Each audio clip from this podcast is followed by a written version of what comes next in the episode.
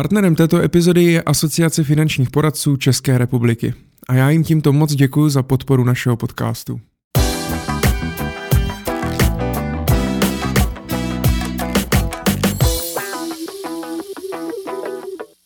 Vítejte u 16. epizody podcastu Myšlení finančníků. Moje jméno je Michal Doubek a vítám u nás ve studiu u mého dnešního hosta. Tím je Petr Čermák, investor, zakladatel webu investicedoakci.cz a autor stejnojmenné knihy Investice do akcí. Petře, dobrý den. Dobrý den, Michale. Jsem moc rád, že jste přijal pozvání do našeho studia. Já se všech hostů na začátku ptám, jakým způsobem se vlastně dostali do financí, protože ne vždycky to je dětský sen stát se investorem do akcí nebo pracovat ve finančnictví. Já o vás vím, že vy jste vystudoval Gymnázium Jakuba Škody v Přerově, takže pocházíte z Přerova. Následně jste pokračoval na Univerzitu Tomáše Batí ve Zlíně a tam už teda byl obor finance. Tak nám zkuste trošku povykládat, jestli to byl už vlastně záměr třeba od dětství, že jste chtěl dělat ve financích, anebo to byla čirá náhoda? Od dětství to určitě můj záměr nebyl. Asi jako spousta lidí, když jsem byl na gymnáziu, tak jsem se nemohl rozhodnout, čím se chci živit, co mě baví. A tak různě jsem střídal, jednou jsem chtěl být chemik, potom jsem zjistil, že mě chemie úplně nebaví, potom jsem chtěl jít na kartografii, geografii, to jsem potom taky zjistil, že asi nebude úplně ideální a nakonec jsem vlastně zvolil informatiku. A to byl taky důvod, proč jsem někdy ve třetím, ve čtvrtém ročníku na gymnáziu, když se vybírali obory a specializace na maturitu, tak jsem si vybral, že budu maturovat z matematiky a z informatiky a byl jsem s tím tak nějak jsem to vzal za své, ale... Potom přišla jedna velká přestávka ve škole, to si naprosto přesně pamatuju, kdy jsem seděl a neměl jsem moc co na práci, tak jsem zcizil sešit jedné svojí spolužačce a byla to tuším občanská nauka se to tenkrát jmenovalo, nebo nějakým takovým způsobem se to jmenovalo ten předmět. A to byl takový všeobjímající předmět, kde byly nějaké základy práva, psychologie a shodou okolností jsem tam narazil i na ekonomii. Na ekonomii, na finance, na kapitálové trhy. Tak mě to hodně zaujalo, tak jsem si to pročetl, nicméně jsem to odložil a držel jsem se svého plánu, takže jsem zamířil na informatiku, udělal jsem maturitu, šel jsem do Zlína a tam jsem šel vlastně do prvního ročníku na informatiku. Ale jak už to tak bývá, tak vlastně vždycky v prvním ročníku máte nějaké takové ty vedlejší předměty, které se ještě oboru úplně netýkají. A tam jsem shodou okolností znovu narazil na ekonomii, protože tam byl vedlejší předmět. A tam už mě to teda zaujalo natolik, že jsem se rozhodl, že se chci kapitálovým trhům věnovat naplno a že se chci věnovat financím. A byl to taky důvod, kdy jsem teda dostudoval první ročník, šel jsem do druhého, ale rovnou jsem si řekl, že zkusím se přihlásit na ekonomii, na finance a vzhledem k tomu, že už tak člověk byl tak nějak pohodlný, když už byl ve Zlíně, měl tam samozřejmě ubytování. Já jsem měl to štěstí, že mám ve Zlíně rodinu, takže o to příznivější a pohodlnější to pro mě bylo. Tak jsem zkusil právě Univerzitu Tomáše Bati, finance a dostal jsem se a tím pádem jsem přešel na finance. Když už jsem byl ale na financích, tak vlastně jsem chtěl hned ze začátku se zaměřovat na kapitálové trhy, protože to bylo vlastně to, co mě bavilo. Že? Takže ten můj začátek byl takový, že vlastně člověk trávil strašně dlouho v knihovně a na internetu a snažil se najít pokud možno co nejvíc o akcích, investování a podobně, protože v rámci školy se k tomu člověk dostal až někdy, a teď už si to nepamatuju úplně přesně, ale někdy až ve třetím ročníku nebo ve druhém ročníku. A to jsem samozřejmě tak dlouho čekat nechtěl. Takže jsem se snažil nasát co nejvíc informací z veřejně dostupných zdrojů, no, ale zjistil jsem, že na tom začátku byl člověk takový trošku ztracený, protože sám to určitě dobře víte, jestli investujete, tak vlastně těch možností je celá řada. A z jakého úhlu pohledu na ty investice nahlížet. A já jsem začal asi tak jako spousta lidí věcmi typu technická analýza, to znamená obchodování podle grafů. Tam jsem ale pochopil, že to asi nebude úplně ideální a tak nějak mi to vnitřně nesedělo, protože obchodovat a vzít celé své celoživotní úspory a v uvozovkách, tenkrát jsem si myslel ještě, že je to investování, ale investovat na základě toho, jak se hýbe cena, jestli se hýbe nahoru, jestli se hýbe dolů a vlastně vůbec nevědět ani pomalu o tom, co je to za podkladový nástroj, co je to vlastně za firmu, jestli to jsou akcie Coca-Coly nebo jestli to je cena ropy, tak to mě úplně vnitřně nesedělo a hledal jsem nějaké další cesty. No a potom jsem vlastně narazil na knihy Benjamina Grahama, na člověka, na investora Warrena Buffetta a na value investování jako takové. A narazil jsem zároveň i na třeba knížky Dana Gladiše, který se také v České republice věnuje value investování. A tam jsem poznal, že to je vlastně přesně ten způsob investování, který jsem hledal. A proto jsem se taky začal value investování do detailu věnovat a akcím obecně. Tenkrát si zároveň pamatuju, že vlastně v České republice zase ještě až tolik literatury úplně nebylo. Veskrze to, co bylo napsáno o investicích, tak to bylo spíše takového toho akademického rázu.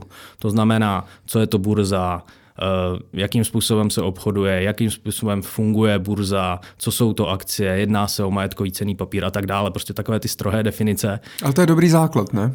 Základ to je dobrý, člověk by to určitě měl znát, ale neodpovívám to na takové ty základní otázky, které člověk hledá, když jde investovat. Jak investovat, jaké akcie nakupovat, jak si sestavit portfolio, kdy nakupovat, kdy prodávat, jo?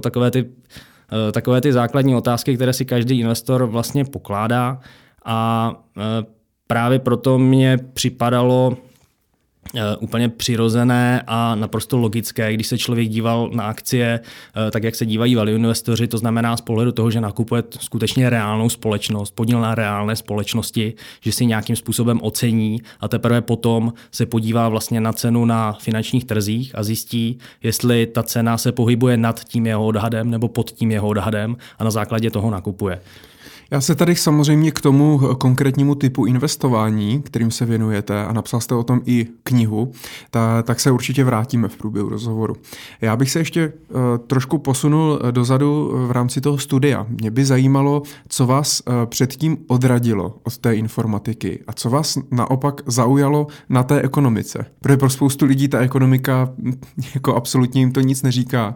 Tak co se tam vlastně stalo? Co vás nebavilo na informatice, což je dneska velmi třeba moderní obor a obor budoucnosti, informační technologie a co vás zaujalo na té ekonomice, že jste to vyměnil nakonec? Mě informatika bavila, ale zase si pamatuju pár okamžiků, kdy vlastně jsme měli součástí toho bylo i programování a když jsem seděl v místnosti plné lidí, které programování bavilo a nějakým způsobem jsem programoval a pak jsem si uvědomil, že vlastně si nedokážu představit, že bych něco podobného dělal celý život.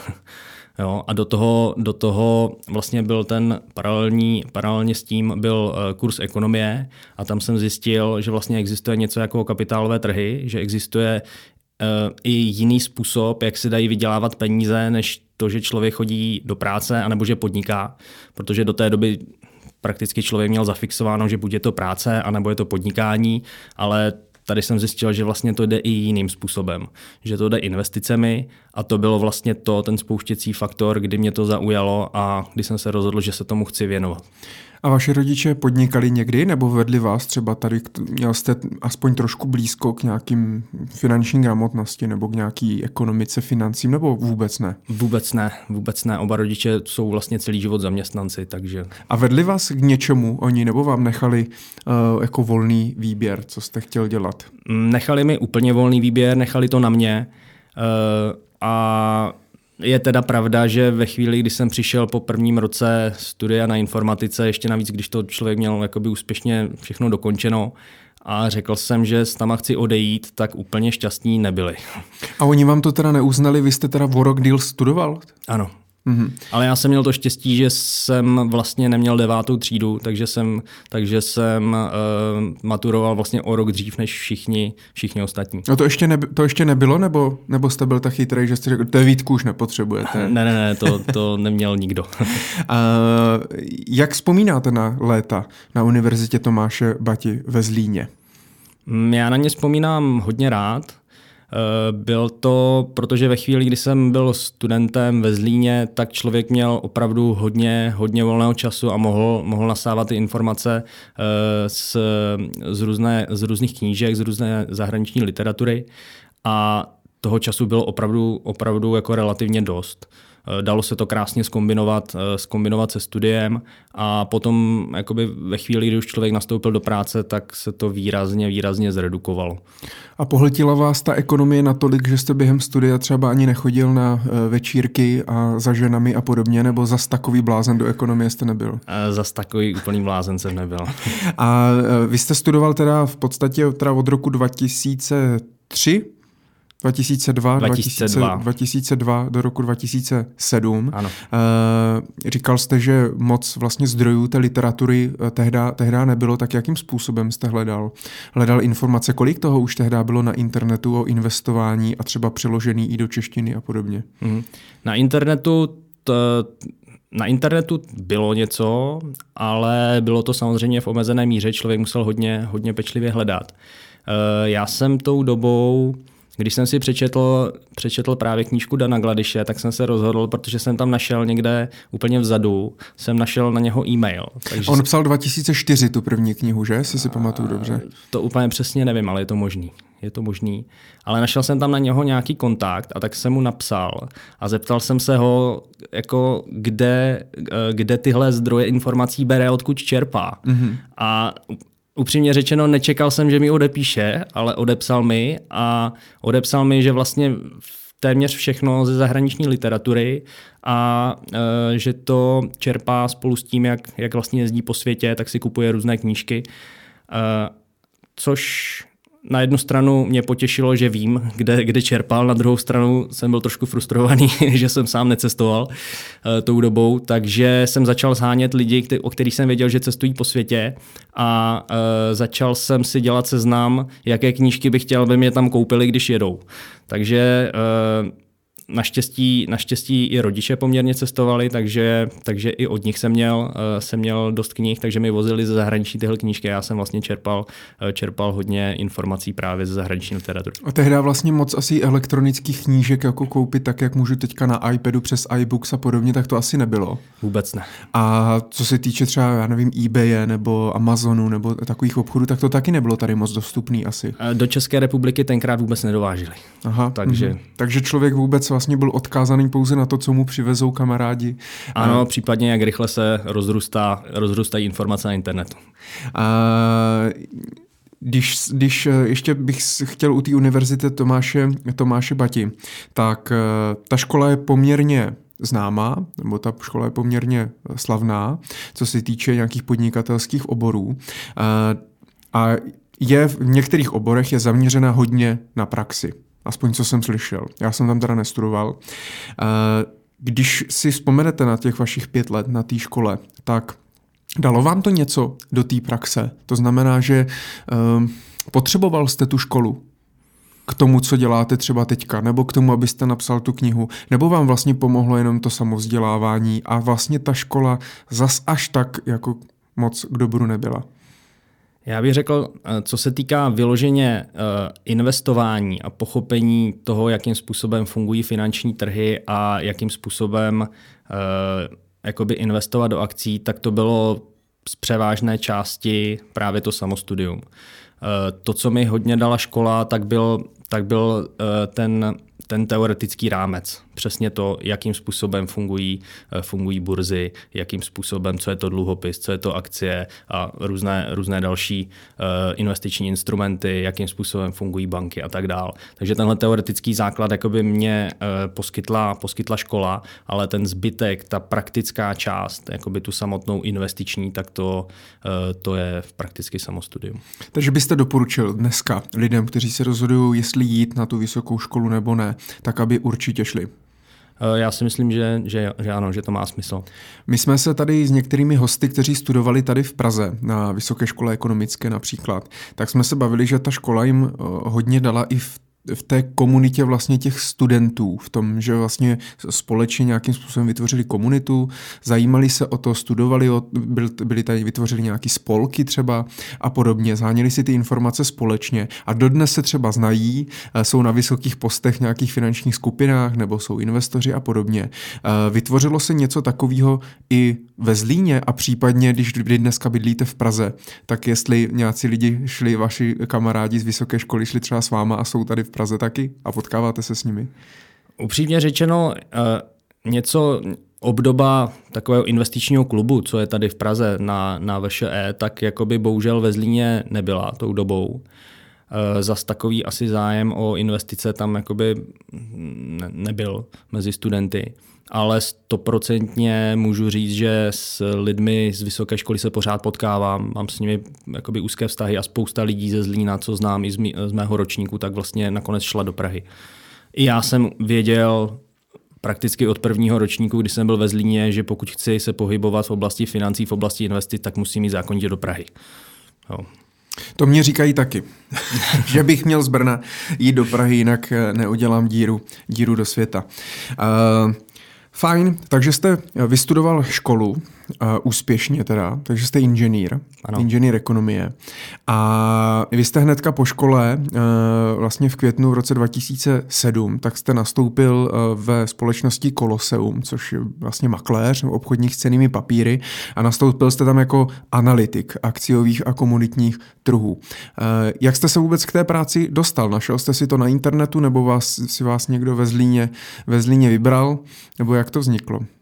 Já jsem měl svým způsobem trošku štěstí, protože to byl rok 2007 a v roce 2007 byl svým způsobem trochu podobný, jako máme dnes. To znamená, byla velmi nízká nezaměstnanost, nedostatek lidí na trhu práce a díky tomu vlastně firmy byly ochotné přijímat studenty po škole mnohem raději než v jakýkoliv jiných časech. Takže já jsem zhruba už asi půl roku předtím, než jsem ukončil vysokou školu, tak jsem začal monitorovat trh, kde bych mohl nastoupit, a tuším někdy 3-4 měsíce předtím, než jsem ukončil školu, se právě objevila tahle možnost nastoupit k obchodníkovi s cennými papíry. Takže jsem samozřejmě jel do Prahy, jel jsem na pohovor a tam se hodně zužitkovalo ty moje vedlejší aktivity, to samostudium.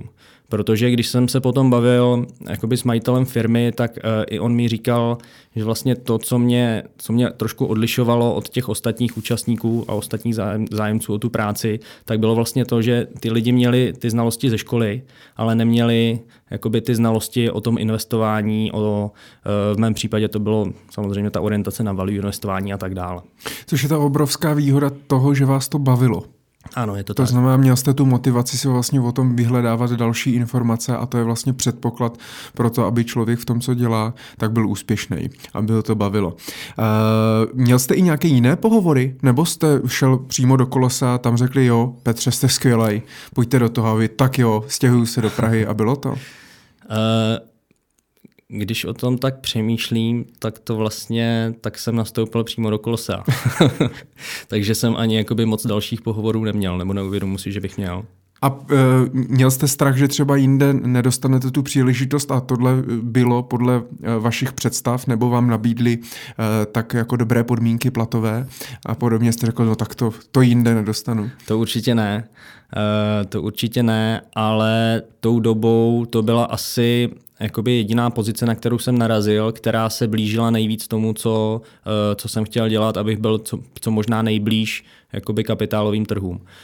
Je pravda, že když jsem tam nastupoval, tak vlastně Koloseum ještě nedělalo vůbec akcie.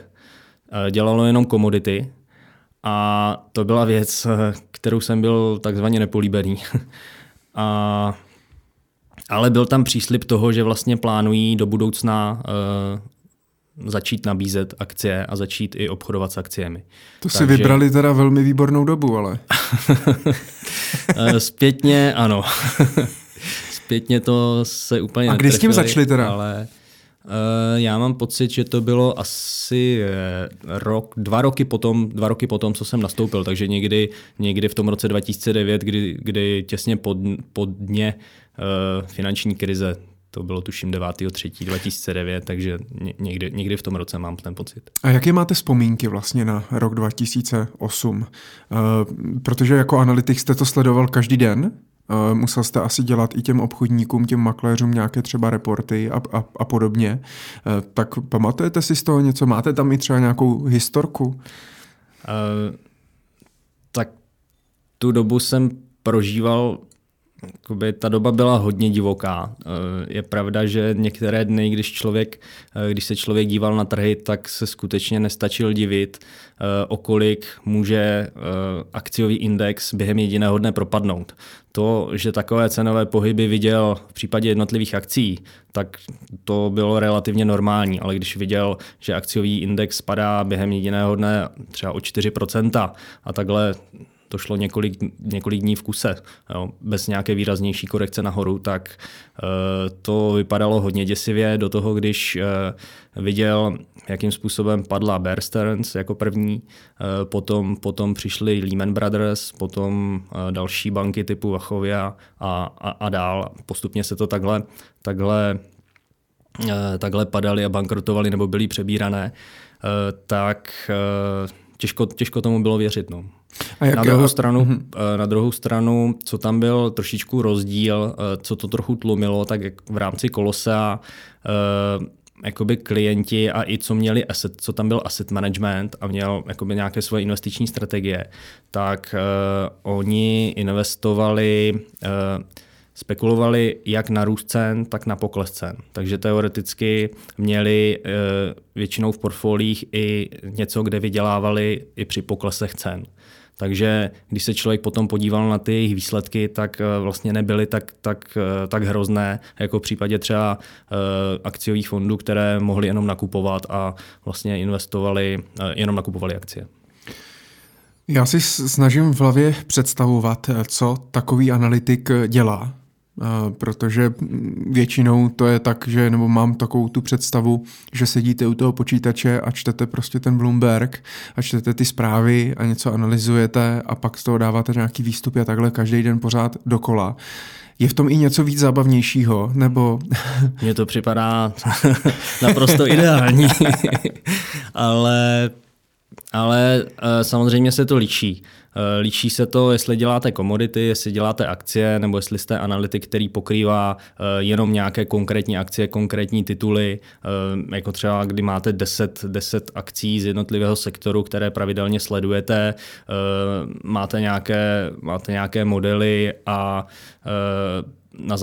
na základě hospodářských výsledků, které ty firmy zveřejňují, tak jakoby stanovujete nějaké cílové ceny a tak dále. Tohle já jsem úplně v Koloseu nedělal.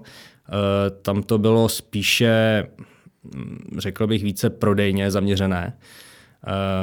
A jakoby součástí té mé práce byla jednak jakoby analýza investičních příležitostí, jako třeba akcí a komodit, hlavně teda z začátku komodit. Nicméně ty analýzy jakoby zpětně vzato. Dnes, kdybych napsal takovou analýzu, tak bych se za to asi trošičku styděl, nebo ne trošičku, ale styděl bych se za ní, protože zase až tak úplná analýza to nebyla. Ale ono to mělo jakoby i celou další řadu činností, které jsem tam dělal. Jednak to bylo i v rámci jakoby stanovování cen pohonných hmot, což mě zavedlo do velmi zajímavých oblastí. Tady asi třeba taková zajímavá historka, kdy vlastně stanovování cen pohonných hmot je relativně jednoduchá záležitost, protože jakoby většinu ceny pohonných hmot tvoří daně. V České republice to tuším, nebo tenkrát to bylo 50%, myslím, že se to nezměnilo. A zároveň tam do toho vstupují vstupují cena ropy v podobě ceny benzínu v Rotterdamu, za co nakupují vlastně rafinérky v České republice, a zároveň do toho vstupuje kurz dolaru vůči české koruně, protože pohonné hmoty v Rotterdamu se obchodují v dolarech. Mm-hmm. A v rámci České republiky to funguje tak, že se většinou benzinky v České republice třeba předzásobují na týden maximálně 14 dní. Takže když vy vidíte a nakupují za nějaké průměrné ceny, takže vy když vidíte, daně se totiž nemění, že jo? A vy když vidíte, jakým způsobem se hne v rámci toho týdne cena v Rotterdamu a zároveň kurz koruny, tak se dá s přesností na několik desetin halířů říct, jakým způsobem se pohne další týden cena pohonných hmot v České republice. Takže relativně jakoby jednoduchý vzorec. A bylo velmi zajímavé, jak někteří lidé v České republice na tohle reagovali, protože ve chvíli, kdy člověk vlastně to, co viděl, tak říkal, to znamená, vypadá to, že ceny pohonných hmot porostou, tak někteří lidé na to už reagovali hodně nepříjemně, protože tou dobou zrovna byla cena ropy, se blížila někde kolem $150, takže se blížila těm historickým rekordům a lidi byli hodně nervózní z toho, kolik stála cena pohonných hmot, takže jsem byl hodně často, taky se mi stávalo, že jsem byl osočován, že jsem v jednom velkém kartelu se všema benzinkama a s rafinériema a že jsem jenom její hlásná trouba, a to dokonce mě osočil i nějaký univerzitní profesor. Takže a i když jsem se mu snažil vysvětlit, jakým způsobem se ta cena stanovuje, že to je vlastně relativně jednoduché, že si to může, dá se říct, počítat spousta lidí doma, když ví tady tyhle vstupy, tak prostě to nezafungovalo. Takže tohle byla také jedna část, další část byla komunikace s médii, což bylo pro mě hodně obtížné, to se musím přiznat, protože jsem celý život byl spíš introvert než extrovert. A tady to bylo na, dá se říct, no, každý týden byl minimálně buď nějaký článek nebo rozhovor do televize, nebo byl člověk pozvaný do studia Burza, nebo nějakým způsobem komunikoval s médii, a to pro mě bylo hodně obtížné. Paradoxní je, že většina lidí si mě nepamatuje kvůli té analytické části, ale pamatují si mě kvůli tomu, že člověk vystupoval v médiích. Pamatuju si, když jsem tam přišel jakoby poprvé, když to bylo studio Burza v České televizi, a téma bylo, tuším, na nějakých 20 minut nebo půl hodiny, a byla to ropa, protože ropa, že jo, rostla na maxima. A ptali se mě, rozebíral jsem s nimi těžbu v kanadských ropných písky. Jak se získává ropa z ropných písků v Kanadě. A teda, když se rozsvítilo to červené světlo, který tam je v rámci té kamery, tak člověk zmrzl a byl jsem neskutečným způsobem nervózní. Bylo to těžké, na druhou stranu jsem rád za to, protože čím častěji si tím člověk projde, tak tím jakoby mu to pomůže. A jak jste to zvládl nakonec? No, nebylo to nic moc. Že záznam z toho není? Možná je někde na internetu. Smazal jste ho všude, odevšad. Ale mám pocit, že jsem ho zkoušel hledat, ale už jsem ho teďka nenašel nikde. Ale nevím, možná je.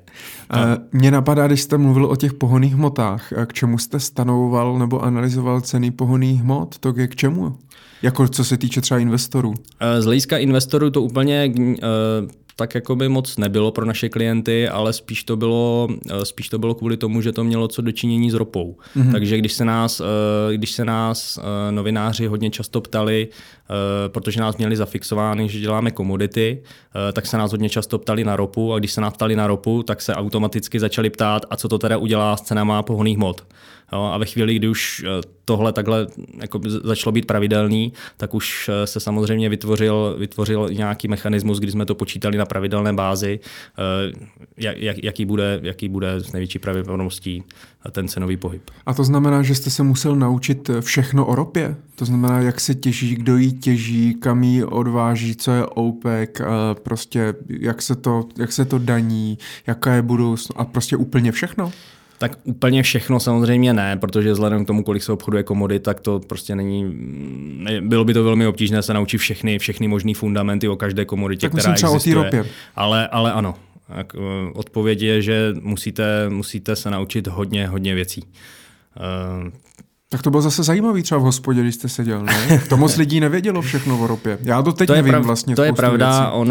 ono obecně v České republice komoditám se tady moc lidí jakoby nevěnuje.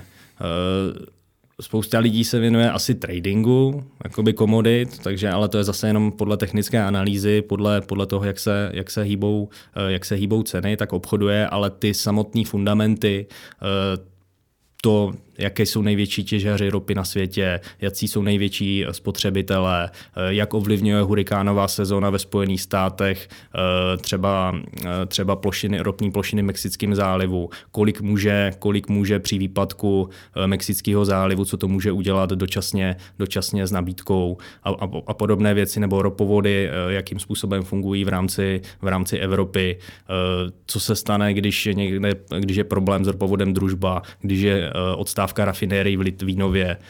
Tak to byly takové jakoby věci, které asi moc lidí neví a bylo to zajímavé se tomu věnovat. Ale to je tolik proměnných, jste vlastně teďka řekl, který mají vliv na tu cenu té ropy. Jak přesně se dá teda dneska predikovat vlastně vývoj ceny ropy? Úplně přesně, jakoby je to strašně těžké. To je asi jasné.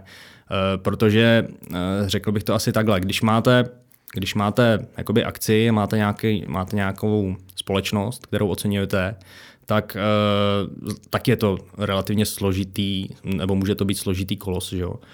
Nějaký konglomerát, ale i když si vezmete jednoduchou společnost, tak nikdy nedokážete přesně určit na korunu, jaká by měla být vlastně ta hodnota, že jo, té společnosti. Vy dokážete určit nějaký rozmezí, jo? Plus minus a je tam nějaká vysoká pravděpodobnost, že v tom rozmezí se ta vnitřní hodnota té společnosti pohybuje. Něco jiného je potom samozřejmě tržní cena, ale v případě té komodity tam je to strašně těžký. Že jo? Tam vlastně nemáte nic jako vnitřní hodnotu, vy u ní máte něco, kde se to dá ukotvit, tak jsou to nějaké průměrné produkční náklady. Většinou se jakoby tržní cena většiny komodit obchoduje nad těmi produkčními náklady, ale víte, že ve chvíli, kdy klesne pod tyhle průměrné produkční náklady, takže to dlouhodobě nemůže vydržet, protože z logiky věci na to bude dřív nebo později reagovat producenti té dané komodity a začnou utlumovat nabídku. U komodit, takže to je nějaký první váš záchytný bod a potom musíte vyhodnocovat právě věci typu aktuální stav nabídky, poptávky, zásob té dané komodity, jestli je nadbytek, jestli není nadbytek, k tomu přidáte, já nevím, hospodářský růst jakoby v Číně, která je jedním z největších spotřebitelů komodit a tak dále. No. Jak moc jste musel na to studovat? Já si nedokážu představit, kolik jste musel přečíst knih a článků a vlastně neustále být v tom dění. I když třeba na nějaký pár komodit, že jste nemusel mít přehled úplně o všem, ale i tak to teda muselo být neskutečně jako náročný. Obecně musel jste hodně číst. Ale to vám vyhovuje, ne? Jestli jste takový typ? Ano, mě to nevadí. Takže to je vlastně i v akcích, kdy jakoby investuju tak, jak investuju, tak vlastně od rána do večera, nebo respektive ve chvíli, kdy mám volný čas, tak vlastně čtete výroční zprávy těch daných společností. Takže. A když máte tak obrovský přehled, tolik čtete a jste analytický typ, znamená to automaticky, že budete i úspěšný investor? Nemusí nutně, protože vlastně kdyby bylo investování jenom o inteligenci, tak asi nejinteligentnější lidé by byli nejbohatší, že jo? Ale ono to tak úplně nefunguje. Jo? A proto do toho musí vstupovat i jiná proměna a to jsou vlastně emoce, to je vlastně psychika. A tady touhle oblastí se třeba věnuje část financí, která se jmenuje behaviorální finance, která se těmhle věcem věnuje a člověk na to musí být vybaven i, řekl bych, psychicky, protože ve chvíli, kdy nedokážete třeba ustát to, že vám akcie padá o 30-40% a prostě ten psychický tlak je na vás tak velký, tak nakonec může převážit nad tím racionálním uvažováním, kdy vy si řeknete klidně 10 argumentů, proč dává smysl tu akci dál držet, nebo proč byste naopak měl přikupovat. Ale prostě ten psychický tlak je tak obrovský, že nakonec vlastně podlehnete a prodáte. A to jakoby není úplně ideální, no, protože člověk ve chvíli, kdy chce dosahovat nějakých dlouhodobých velmi dobrých výsledků, tak vlastně by měl být svým způsobem takzvaný kontrarián. Že jo? To znamená, je to taková ta klasická poučka, nakupuj nízko, prodávej vysoko. Že jo? A ono se to krásně řekne, ale ve chvíli, kdy trhy padají o 10-20%, tak vlastně a vy se musíte přinutit dívat na to, nebo vy se musíte přinutit k tomu, abyste zrovna, když to klesá, tak vlastně začal nakupovat a investoval, když to klesá. Že jo? A to je pro hodně lidí problém, protože vy jakoby nedokážete přesně určit ten okamžik, kdy bude dno. To jako nedokážete. Nikdo to nedokáže a ten, kdo to zrovna trefí, tak to trefí třeba jednou, dvakrát, ale pak to zase 5x, 6x vůbec netrefí. Jo. Takže se musíte připravit na to, že v rámci toho poklesu budete nakupovat, ale to, že nakoupíte, takže to prostě třeba ještě další měsíc může jít, nebo 2 měsíce, 3 měsíce, to může jít klidně dolů. Jo. A to je psychicky hodně těžké, obzvlášť když v tom máte spoustu svých peněz, spoustu svých úspor. Když se bavíme o těch komoditách ještě, tak komodity jsou taky podle mě hodně volatilním trhem. Měl by vůbec třeba drobný investor investovat do komodit, když pominu například fyzické zlato, fyzické stříbro z nějakého důvodu, tak ale do komodit typu ropa nebo pšenice, kakaové boby, cukr a tak dále, protože často se dělají i žebříčky, tato komodita v minulém roce vydělala investorům nejvíc a podobně, tak samozřejmě ti drobní investoři se na tom chtějí svést taky, ale je investování do komodit pro drobné investory? Já si myslím, já rozděluju jakoby to, do čeho můžete investovat, tak to osobně rozděluju vlastně na dvě skupiny. Buď jsou to investiční třída aktiv, anebo je to spekulativní třída aktiv. U té investiční třídy aktiv tam považuju jakoby všechny investice, které jakoby generují nějaký peněžní tok. Abych uvedl nějaký příklad. Když koupíte byt a budete ho pronajímat, tak vlastně vám bude plynout nějaký nájem. Že jo? A to je vlastně ten peněžní tok, který vám z toho plyne. Když koupíte dluhopis, tak dostáváte nějaký kupon pravidelně. A to je zase peněžní tok, který vám z toho plyne. Když koupíte akci, tak buď dostáváte dividendu, ale když nedostáváte dividendu, tak si představte, že když kupujete akci, tak kupujete vlastně podíl na podniku, na dané firmě a to se neliší vlastně od toho, jak kdybyste koupil celý ten podnik. Takže když vlastníte firmu, tak vlastně zisky, respektive cashflow, co ta firma vygeneruje, je zase nějaký peněžní tok. A ve chvíli, kdy vy víte, nebo máte nějaký takový peněžní tok, tak vy to dokážete ocenit. Dokážete nějakým způsobem stanovit, jaká by mělo být to rozmezí té nějaké, řekněme, vnitřní hodnoty. Jo? Mnohem jednodušší to je u dluhopisu, protože tam přesně víte, že teď nakoupím a za 5 let dostanu zpátky to, co jsem do toho investoval a v mezidobí mi bude plynout kupon. Jo? A proto to je u toho mnohem jednodušší. Když máte akci, tak tam je to už trošku složitější, že jo? Protože úplně přesně nevíte, kolik firma vydělá za rok, za 2, za 3, ale zase nějakým způsobem se to dá odhadnout, ale to pásmo je mnohem širší. Ale když máte komoditu, tak komodita nic negeneruje. Komodita je druh aktiva, který považuji za spekulativní aktivum, kdy, a teď mi to promiňte, je to podle mě takzvaná hra na většího blbce. To znamená, vy to nakoupíte a doufáte, že se v budoucnu najde blbec, který za to zaplatí ještě víc, než jste za to zaplatil vy. Jo. Protože je to... nikdo úplně přesně nedokáže 100% říct, jaká by měla být ta správná cena té komodity. Jak jsem říkal, ve chvíli, kdy to poklesne pod produkční náklady, tak máte nějakou představu, že prostě to je nějaká kotva. Ale jinak, když to je nad tím, když byla ropa na $150, tak bylo velmi těžký říct, jestli teda nějaká v uvozovkách férová cena má být 140 nebo 170. Jo? Proto to je jakoby spekulativní aktivum z mého úhlu pohledu. A spekulativní aktiva si nemyslím, že jsou úplně ta část, kde by ta část finančního trhu, kde by měli drobní investoři být.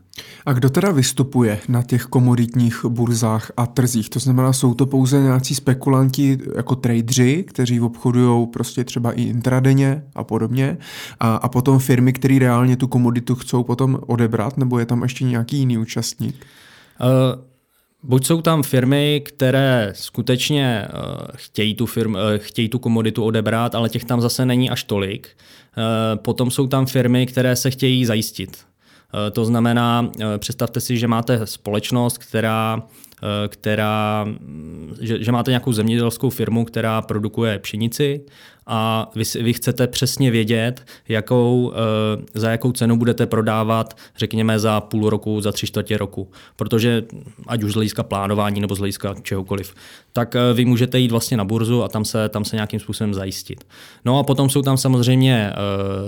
jsou tam samozřejmě spekulanti, ať už institucionální investoři nebo drobní spekulanti, kteří obchodují buď intradenně nebo i na další dobu. Já jsem četl i v některých knížkách, že občas se stalo některým spekulantům, že vlastně oni obchodují ty futures a forward kontrakty, deriváty, a že vy ale samozřejmě do určitého data ten kontrakt musíte prodat, jinak se může stát, že po určitým datu vám třeba domů jako přijede kamion kakaových bobů, a což jako není úplně dobrý. Stalo se to opravdu, nebo se to říká jenom jako historka? No... Ta povinnost tam je. Ve chvíli, kdy to držíte skutečně až do toho posledního dne, tak vám vystává povinnost prostě nějakou tu komoditu dodat nebo odebrat. No a stalo se to někdy reálně, že nějaký spekulant takhle, a teď musím 10 tun pšenice odvést. To úplně takhle vám to nedokážu říct, to nevím, jestli. Neslyšel, nebo v Koloseu, jestli nějaký investor ne. Fajn. Vy jste říkal, že potom jste se teda přehodil do toho akciového analytika, a to znamená, že ty komodity šly do pozadí, nebo jste k těm komoditám ještě přidal i ty akcie? Ještě jsem k tomu přidal i ty akcie. Ale bylo to takové... Vlastně jsou...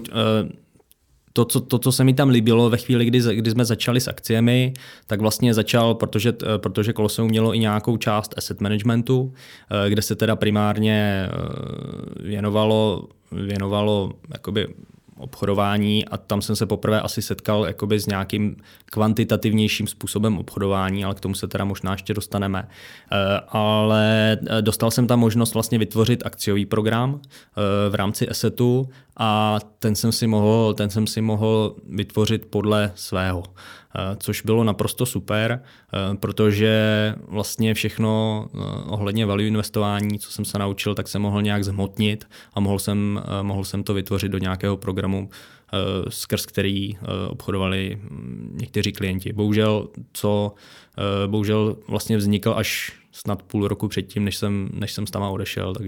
Takže vyloženě jako konkrétní nějaký produkt nebo prostě program, podle kterého vlastně ti klienti investovali, a vy jste do toho jako vybíral ty akcie. Tak, nebyl to softwarový program, ale byl to jakoby způsob investování, jakým způsobem se investoval. A v rámci akcí jste analyzoval co? Konkrétně firmy, konkrétní sektory, nebo celý jako makro, celý ekonomie státu a podobně? V rámci value investování a v rámci toho jakoby přístupu, tak vlastně to je přístup, kdy vy nevybíráte takzvaně z vrchu, top-down, jakoby když si vyberete nejlepší ekonomiku nebo nejperspektivnější, a v té ekonomice si vyberete nejperspektivnější odvětví a teprve potom jdete na ty jednotlivé firmy, které se vám v těch jednotlivých oborech zdají nejperspektivnější. Takhle jakoby value investování nefunguje, to funguje přesně naopak. To funguje ze spod. Jo? To znamená, díváte se, vyhledáte ty firmy, které by mohly být levné vůči té vnitřní hodnotě, a ty se dají hledat jakoby několika způsoby a jedním z těch způsobů je třeba akciový screening. To znamená, ty firmy, které jsou levné, tak mají nějaké určité společné charakteristiky. Třeba prodávají se za nízkou cenu, jakoby tržní cenu vůči ziskům, který vygeneruje ta firma. A když si nastavíte takový screening a nastavíte si to jakoby z celého světa, tak vám ten screening potom vyfiltruje automaticky jenom nějaký menší okruh akcí, který by mohly být teoreticky podhodnocený. A na ty se potom díváte, ty proženete nějakým třeba druhým kolem zkoumání, fundamentální analýzy, tentokrát už o něco detailnější.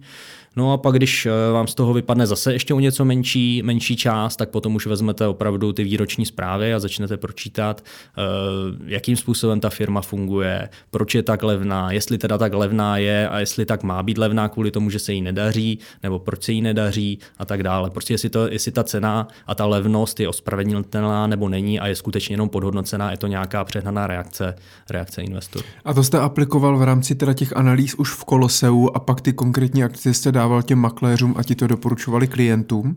Úplně ne. Já jsem to jenom vytvořil a jakoby o ten asset management se potom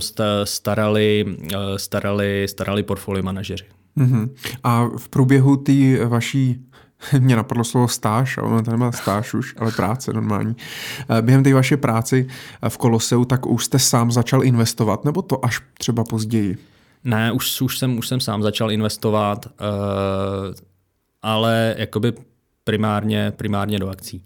Já když jsem přišel do Kolosea, tak co bylo zajímavé a co mi tam jakoby hodně dalo, tak bylo to, že vlastně já když jsem tam přišel, tak jsem si říkal, já se chci věnovat jenom akcím. Mě nic ostatního nezajímá. A oni vám hodili komodity. Nezajímají mě dluhopisy, nezajímají mě komodity, mě nic nezajímá. Já se chci věnovat jenom akcím. Ale až tam jsem vlastně pochopil, a viděl jsem to na praxi, jak jsou finanční trhy kompletně mezi sebou propojené. Takže jakým způsobem,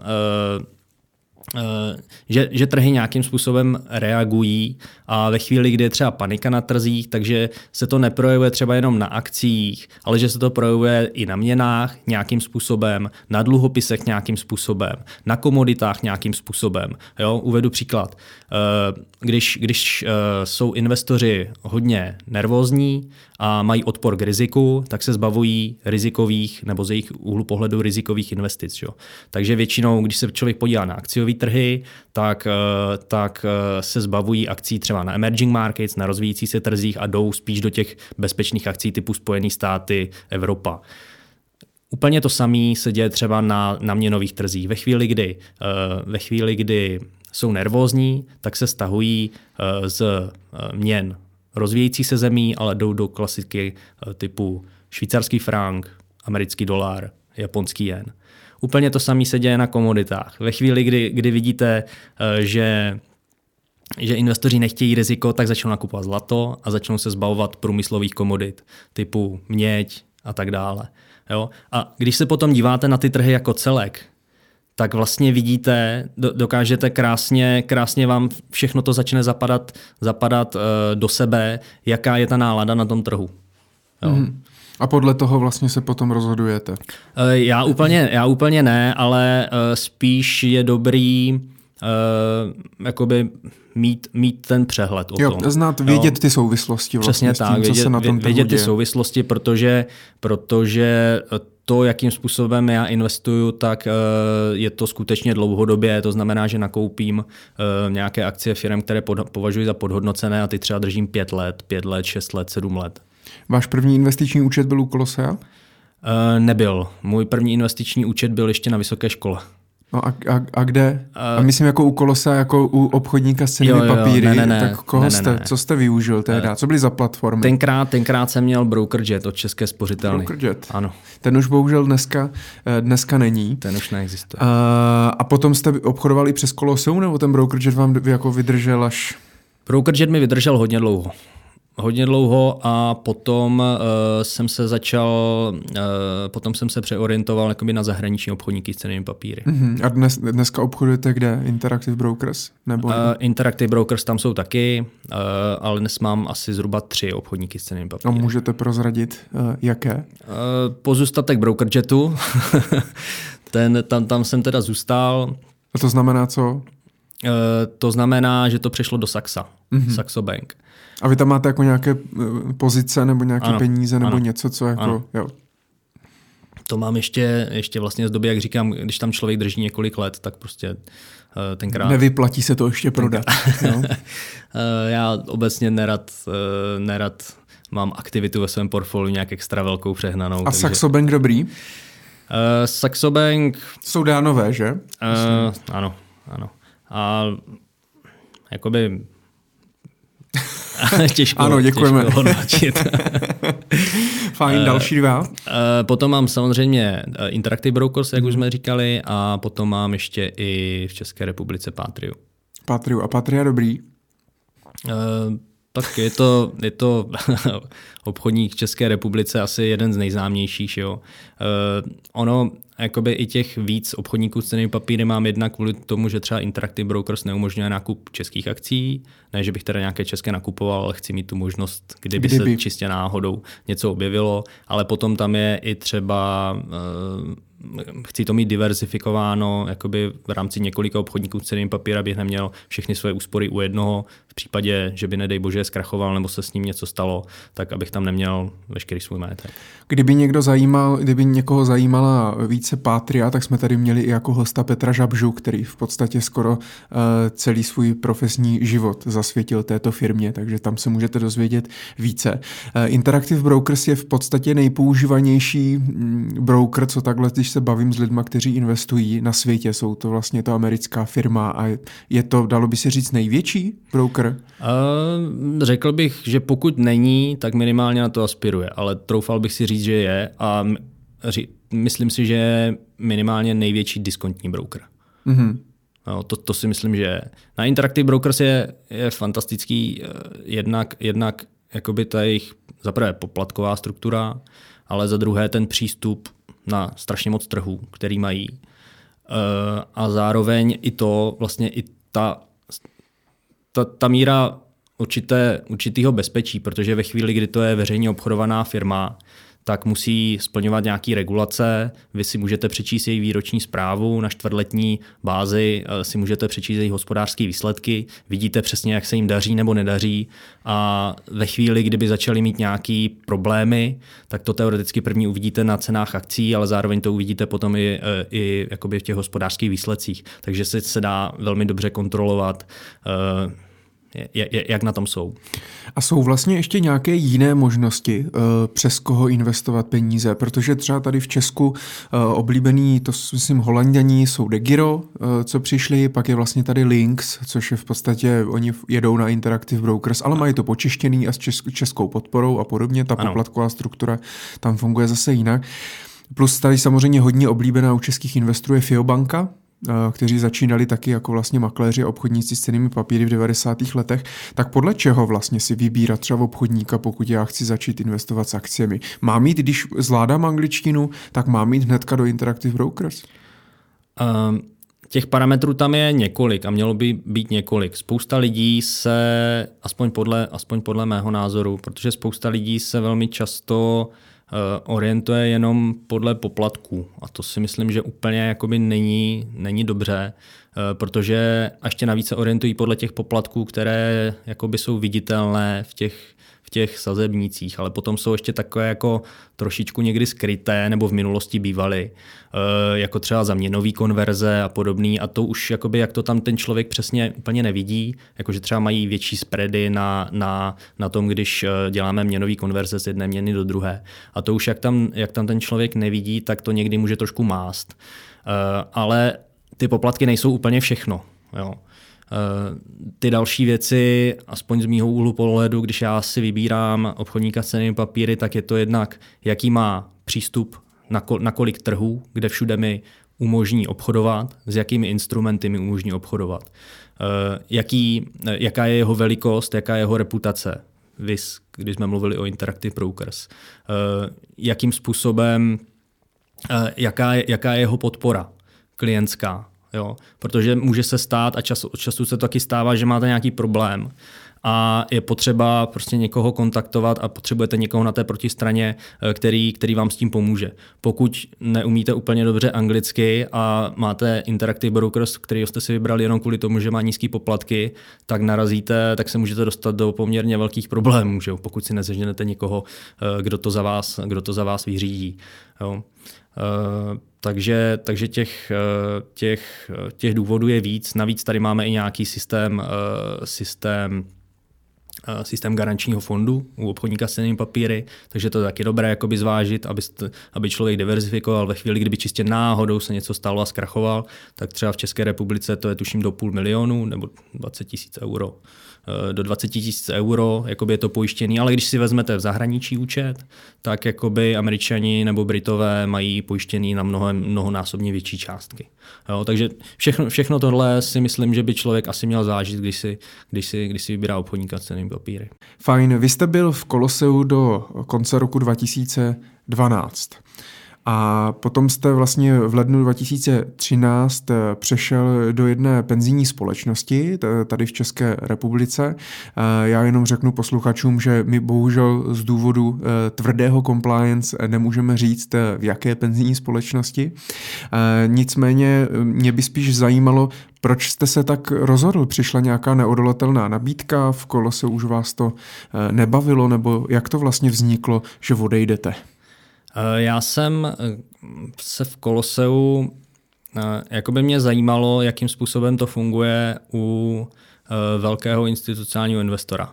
Chtěl jsem se podívat na to, jakoby jakým způsobem se rozhoduje o investicích tam, a zároveň jsem už tak trošku cítil, že vlastně ten prostor pro nějaké zlepšení a nasosání informací, že bych mohl mít mnohem větší právě v případě tohohle institucionálního investora.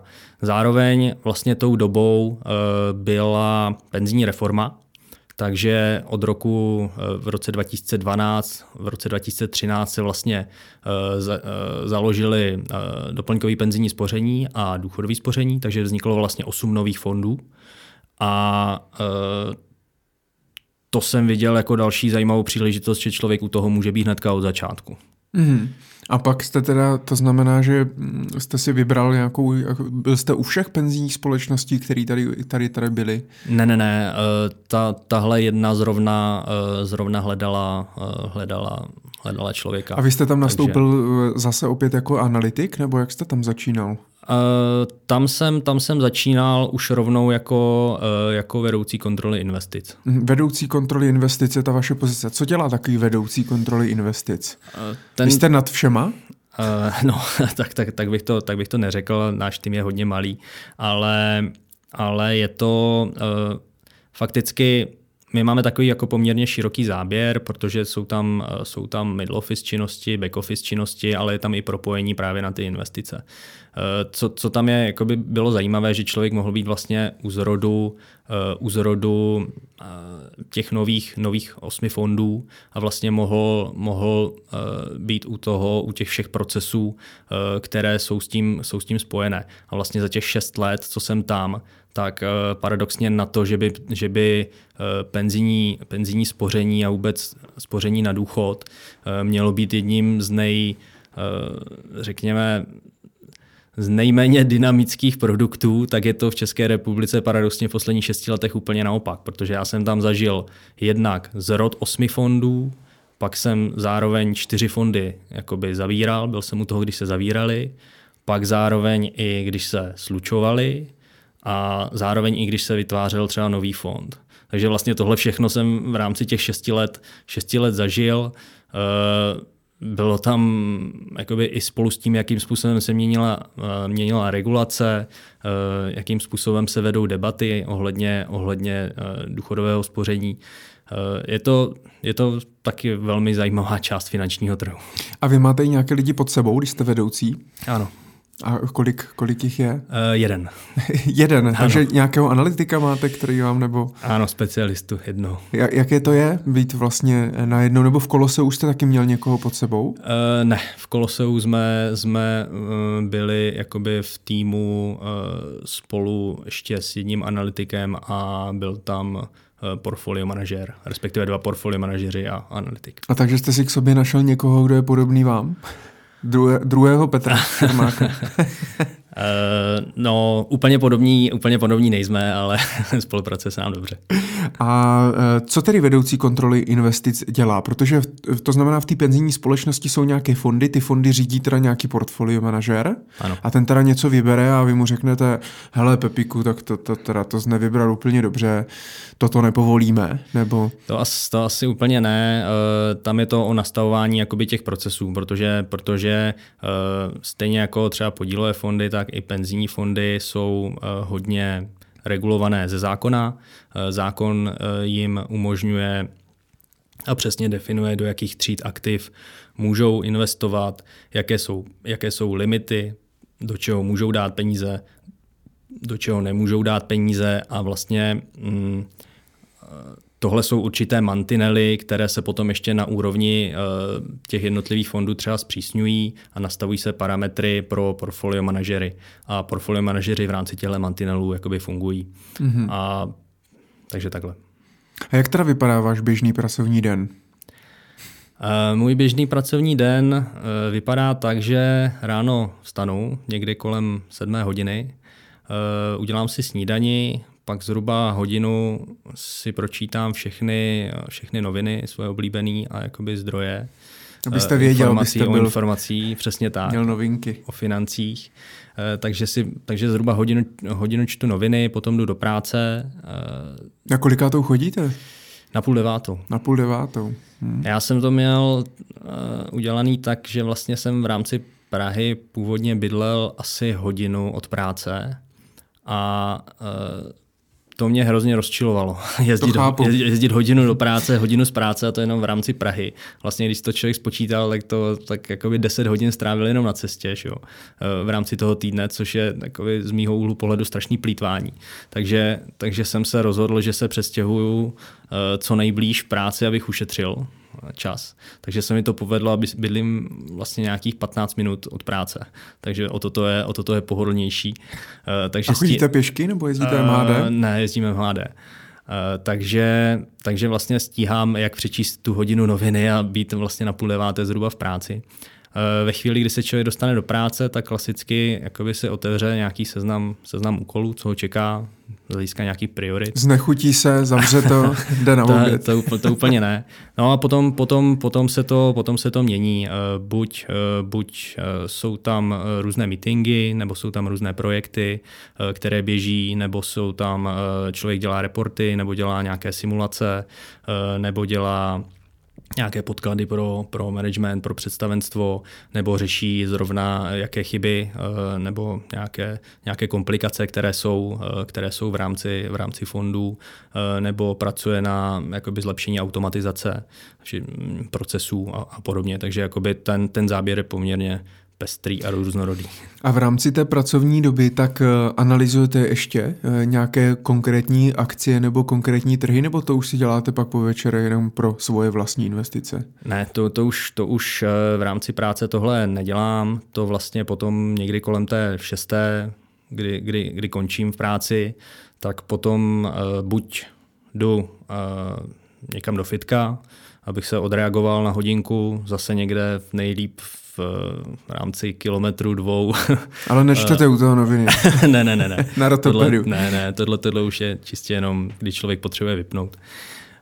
Takže jdu do fitka, potom dojdu domů a tam vlastně klasika večeře a následuje asi nějaký další zhruba 3 hodiny, kdy znova čtu nebo už rovnou analyzuju a do toho vlastně ještě dělám jakoby články na web. Takže jakoby každý den se tam snažím mít aspoň nějaký jeden článek, takže to všechno jakoby se snažím kombinovat dohromady. A každý den to takhle máte? No ano. Máte děti? Nemám. Překvapení. A ženu? Taky ne. Takže to máte, takže se můžete věnovat zatím tomu co vás opravdu baví. No zatím tak díky tomu zase budete rychle bohatý a potom nebudete muset chodit do práce vůbec. Kéž by tohle někdy bylo. Tak proto investujete, ne? Ano. Nebo je to jeden z cílů, stát se finančně nezávislý? Ano, je to přesně tak.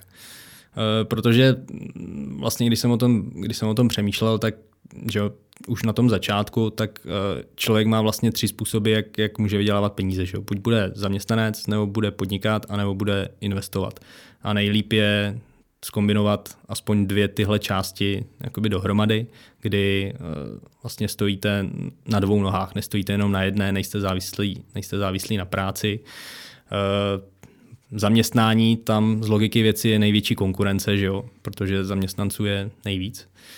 Proto když je tam největší konkurence, tak zároveň tam je i potom tlak jakoby na platy, takže jakoby asi není úplně moc zaměstnanců, kteří by se v rámci zaměstnání stali multimilionáři.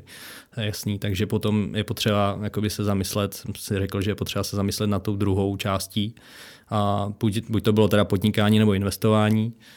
Investováním bylo blížší, protože podnikání zase člověk, když začne podnikat, tak většinou co vidím kolem sebe, tak do toho jde většinou naplno, většinou do toho investuje všechno, co má, ne-li se ještě třeba zadluží, takže jakoby ten risk, který do toho dává, tak z mýho úhlu pohledu byl poměrně velký, takže jsem se rozhodl zvolit tu kombinaci zaměstnanec versus zaměstnanec a investice. Tak vy raději investujete prostě do cizího podnikání, ano, a máte z toho plody.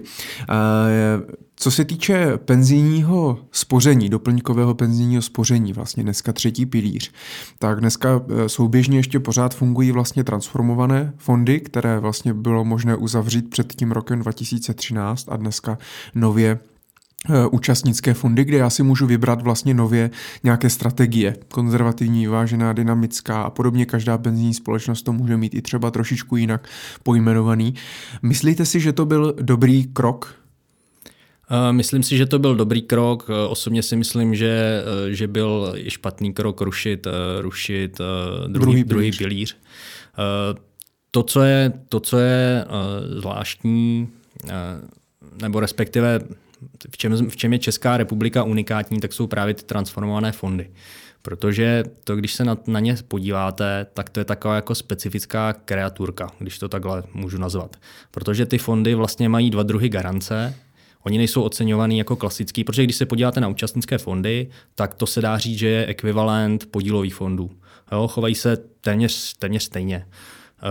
A to je taky trošičku rozdíl, vlastně, kdy v České republice lidé mají pořád jakoby zafixováno, že když investují do těchto fondů, takže vlastně spoří. Oni nespoří, oni investují skutečně v rámci těchto fondů a oni nikdy nebyli zvyklí na to, že vlastně hodnota těch jednotek může v čase nějak kolísat, protože byli zvyklí všichni na transformovaný fond a tam se to vlastně neděje. No, tam vlastně člověk získává jenom jakoby ty peněžní toky z těch aktiv, dá se říct. Jo, to znamená, jeho zisk tvoří prakticky třeba jenom, když má dluhopisy, tak je to jenom ty kupony, který dostává. Když má akcie, tak jenom ty dividendy. Ale ty pohyby ceny, ty jsou jakoby na rozvaze a jakoby to tam nevidí. Proto je spousta klientů v České republice trošičku rozladěná, když je nějaká větší rozkolísanost finančních trhů, že vlastně si hodně z nich myslelo, že to bude něco podobné jako transformovaný fond, ale ono to není. Jo. A proč je ten transformovaný fond unikátní, tak jednak v tomhle způsobu, jakým je vlastně oceňovaný, a jednak z toho důvodu, že vlastně jsou tam 2 formy garancí. Jo, je tam garance nezáporného výnosu na roční bázi a zároveň je tam nějaká kapitálová garance. Co to znamená? Ta garance nezáporného výnosu, tak to je asi celkem logické. Ve chvíli, kdyby ten fond šel do záporu, tak vlastně musí přijít penzijní společnost a musí tam dodat jakoby své vlastní peníze. A kapitálová garance je něco podobného, ale s kapitálem to asi nemá cenu takhle tady rozebírat. No a k čemu to samozřejmě vede? Ve chvíli, kdy máte nějaké takové jako poměrně striktní garance, tak to ovlivňuje i tu investiční strategii toho fondu. Takže z logiky věcí, když se podíváte třeba na fondy zahraničí, na západ od nás, tak vzhledem k tomu obecně, v obecné rovině, když mám jakoby penzijní fondy, jsou vlastně fondy, kde je ten nejdelší investiční horizont. Takže z logiky věci dává smysl, aby tyhle fondy investovaly do opravdu takových investic, které si třeba normální ani podílový fond ani úplně nemůže dovolit, jako třeba projekty infrastruktury a tak dále, private equity fondy a tak dále. Ale ve chvíli, kdy v České republice to je nastaveno tak jak to je třeba nastaveno, tak to trošičku je, jakoby, je to limitující. Jo, tak ono vlastně i ty penzijní společnosti měly vlastně nakázáno, do čeho vlastně můžou v rámci toho transformovaného fondu investovat. A oni moc ani do akcí vlastně investovat, nebo takhle, mohli investovat do akcí, ale nechtěli skrz tu garanci, anebo ani nemohli investovat do akcí větší část kapitálu? Do akcí mohli investovat a můžou investovat i ty transformované fondy. Ale nedělají to kvůli ty garanci. Aby to nemuseli platit ze svýho. No, zas tak bych to neřekl, ale samozřejmě asi se nedá očekávat, že by transformovaný fond byl ze 100% v akcích. Jo, to určitě ne. Což samozřejmě ale některé transformované fondy mají třeba akcie. Což samozřejmě na dlouhodobém horizontu, pokud akcie jsou nejvýnosnějším aktivem, do kterého můžu investovat, tak na dlouhodobém horizontu 20, 30, 40 let, tak bych měl být asi 100% v akcích. Nevím, jestli úplně 100%, to zase taky nemusí být úplně pravidlem, protože každý máme trošičku jinak postavenou právě ten rizikový profil náš, protože, jak jsem říkal, ne úplně každý dokáže ustát, že mu jeho investice třeba propadnou o 20-25%, ale rozhodně by akciová část měla být, pokud máme investiční horizont 20-30 let, tak by měla být core a měla být tím nejdůležitějším stavebním kamenem toho našeho portfolia. To znamená, že ti, co mají ještě třeba transformované fondy, to staré penzijní připojištění a jsou, dejme tomu, mladší 40 let, tak byste jim doporučil přejít do toho nového účastnického fondu? Nedá se říct, že bych to úplně doporučil, zase záleží na těch konkrétních lidech a na jejich současné situaci. Nedá se to říct takhle obecně.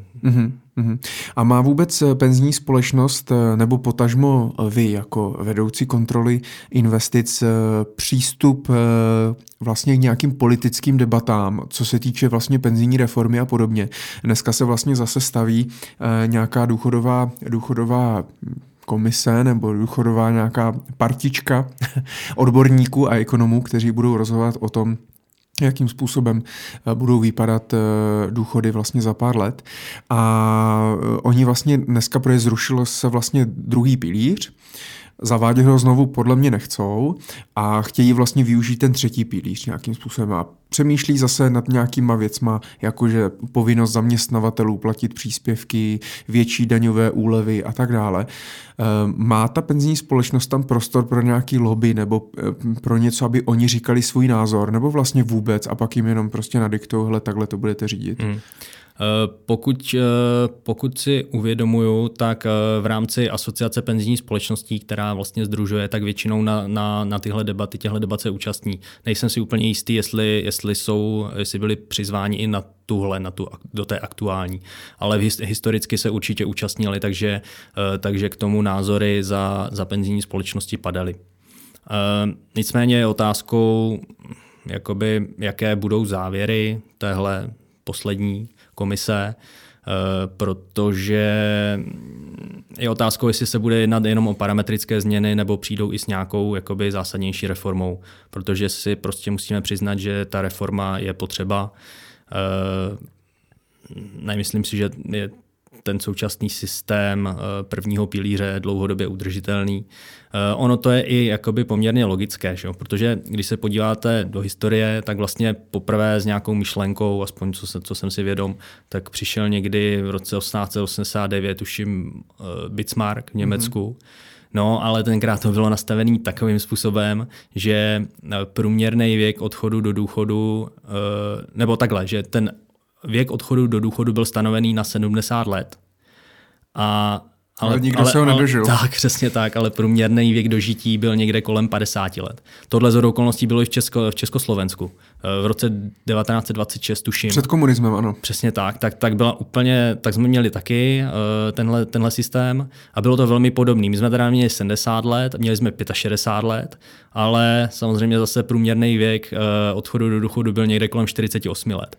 A teď o několik desetiletí později se ta situace jakoby změnila, takže jsme v situaci, kdy vlastně ekonomicky produktivní obyvatelstvo, aspoň podle těch posledních demografických průzkumů, jakoby se asi bude zmenšovat, kdežto lidi v důchodovém věku naopak porostou. A zároveň si hrajeme s tím, že snižujeme věk odchodu do důchodu na 65 let, tam se ho snažíme zastropovat, ale přitom ten průměrný věk dožití se nám zvyšuje. Takže jakoby je tam poměrně velký nepoměr. A pokud s tím něco neuděláme, tak jakoby ten problém se bude čím dál tím víc zvětšovat. A ono je celkem zajímavý, když se podíváte třeba i na ty debaty a na průměrný věk odchodu do důchodu nebo to zastropování věku odchodu do důchodu. A když se podíváte třeba na severské státy, který se nám hodně často dávají jako vzor, tak třeba zjistíte, že Dánové mají věk odchodu do důchodu na 74 letech. My máme na 65. Norové mají tuším na 60, 69, 68. Stejně tak Finové. Prostě téměř všichni mají vyšší než my z těch severských zemí. Jo, takže... Ono samozřejmě, tak my můžeme mít na 65 letech odchod do důchodu, ale musí být menší náhradový poměr a musíme dostat méně peněz. Že jo? Prostě buď půjdeme dřív do důchodu za méně peněz, nebo později za víc, nebo za stejně jako teď. Jako, asi na to ty peníze nebudou. Tak vy budete mít důchod dřív, protože investujete do těch akcí, takže vy budete rentier dřív, než dostanete nějaké peníze od státu. Nicméně třeba ten druhý pilíř, tak si myslíte, že to byl dobrý krok, že to byl dobrý nápad a je škoda teda, že ho zrušili. Já si myslím, že to byl dobrý krok, dobrý nápad, jenom bych to možná tam udělal trošičku jinak. Neudělal bych to na dobrovolném principu, ale udělal bych to jakoby naopak. Udělal bych to na povinném principu s tím, že kdo nechce tam být, tak že si zažádá o to, že tam nechce být. No, to si myslím, že by dávalo mnohem větší smysl. Ale myslím si obecně, že to... Otázka, jestli by to nebylo protiústavní. Což asi možná řešili, nebo možná ani ne protiústavní, ale že by to prostě někoho něco do něčeho nutit je vždycky těžké. Jasně, ale ten člověk má přeci jenom jakoby právo volby, že může říct, že to nechce. Takže by to ani nedostalo. A zůstalo by v tom samozřejmě určitě víc lidí, protože spoustu lidí by se na to vykašlalo. Ano. Ale tak ti, co tam vlastně šli a odvázali si to procento z toho příjmu, tak nakonec na tom vydělali celkem slušně, ne? To zhodnocení bylo docela dobrý. Ano, ale zase to postrádá ten smysl. Jasně, postrádá to ten smysl. Vy máte doplňkové penzijní spoření v portfoliu? Já jsem ještě mám transformovaný fond. Máte transformovaný fond? Transformovaný fond, ale počítám s tím, že přejdu do doplňkového penzijního spoření. Abyste pak už nebyl blízko 60, až budete. Ne, to ne. A kolik vám vydělal transformovaný fond za minulý rok? Teď už chodily výpisy, ne? Pohybuje se to v desetinkách procenta, není to ani 1%. No. To je skvělý výnos na důchod celkem. Bohužel v transformovaném fondu, nebo obecně v transformovaných fondech se v téhle situaci jako asi úplně nedá očekávat, že by ty výnosy byly o moc větší. Aha, tak jak je dnes nastavené doplňkové penzijní spoření, tak si myslíte, že to je správně? Nebo byste tam ještě něco přidal, ubral, změnil?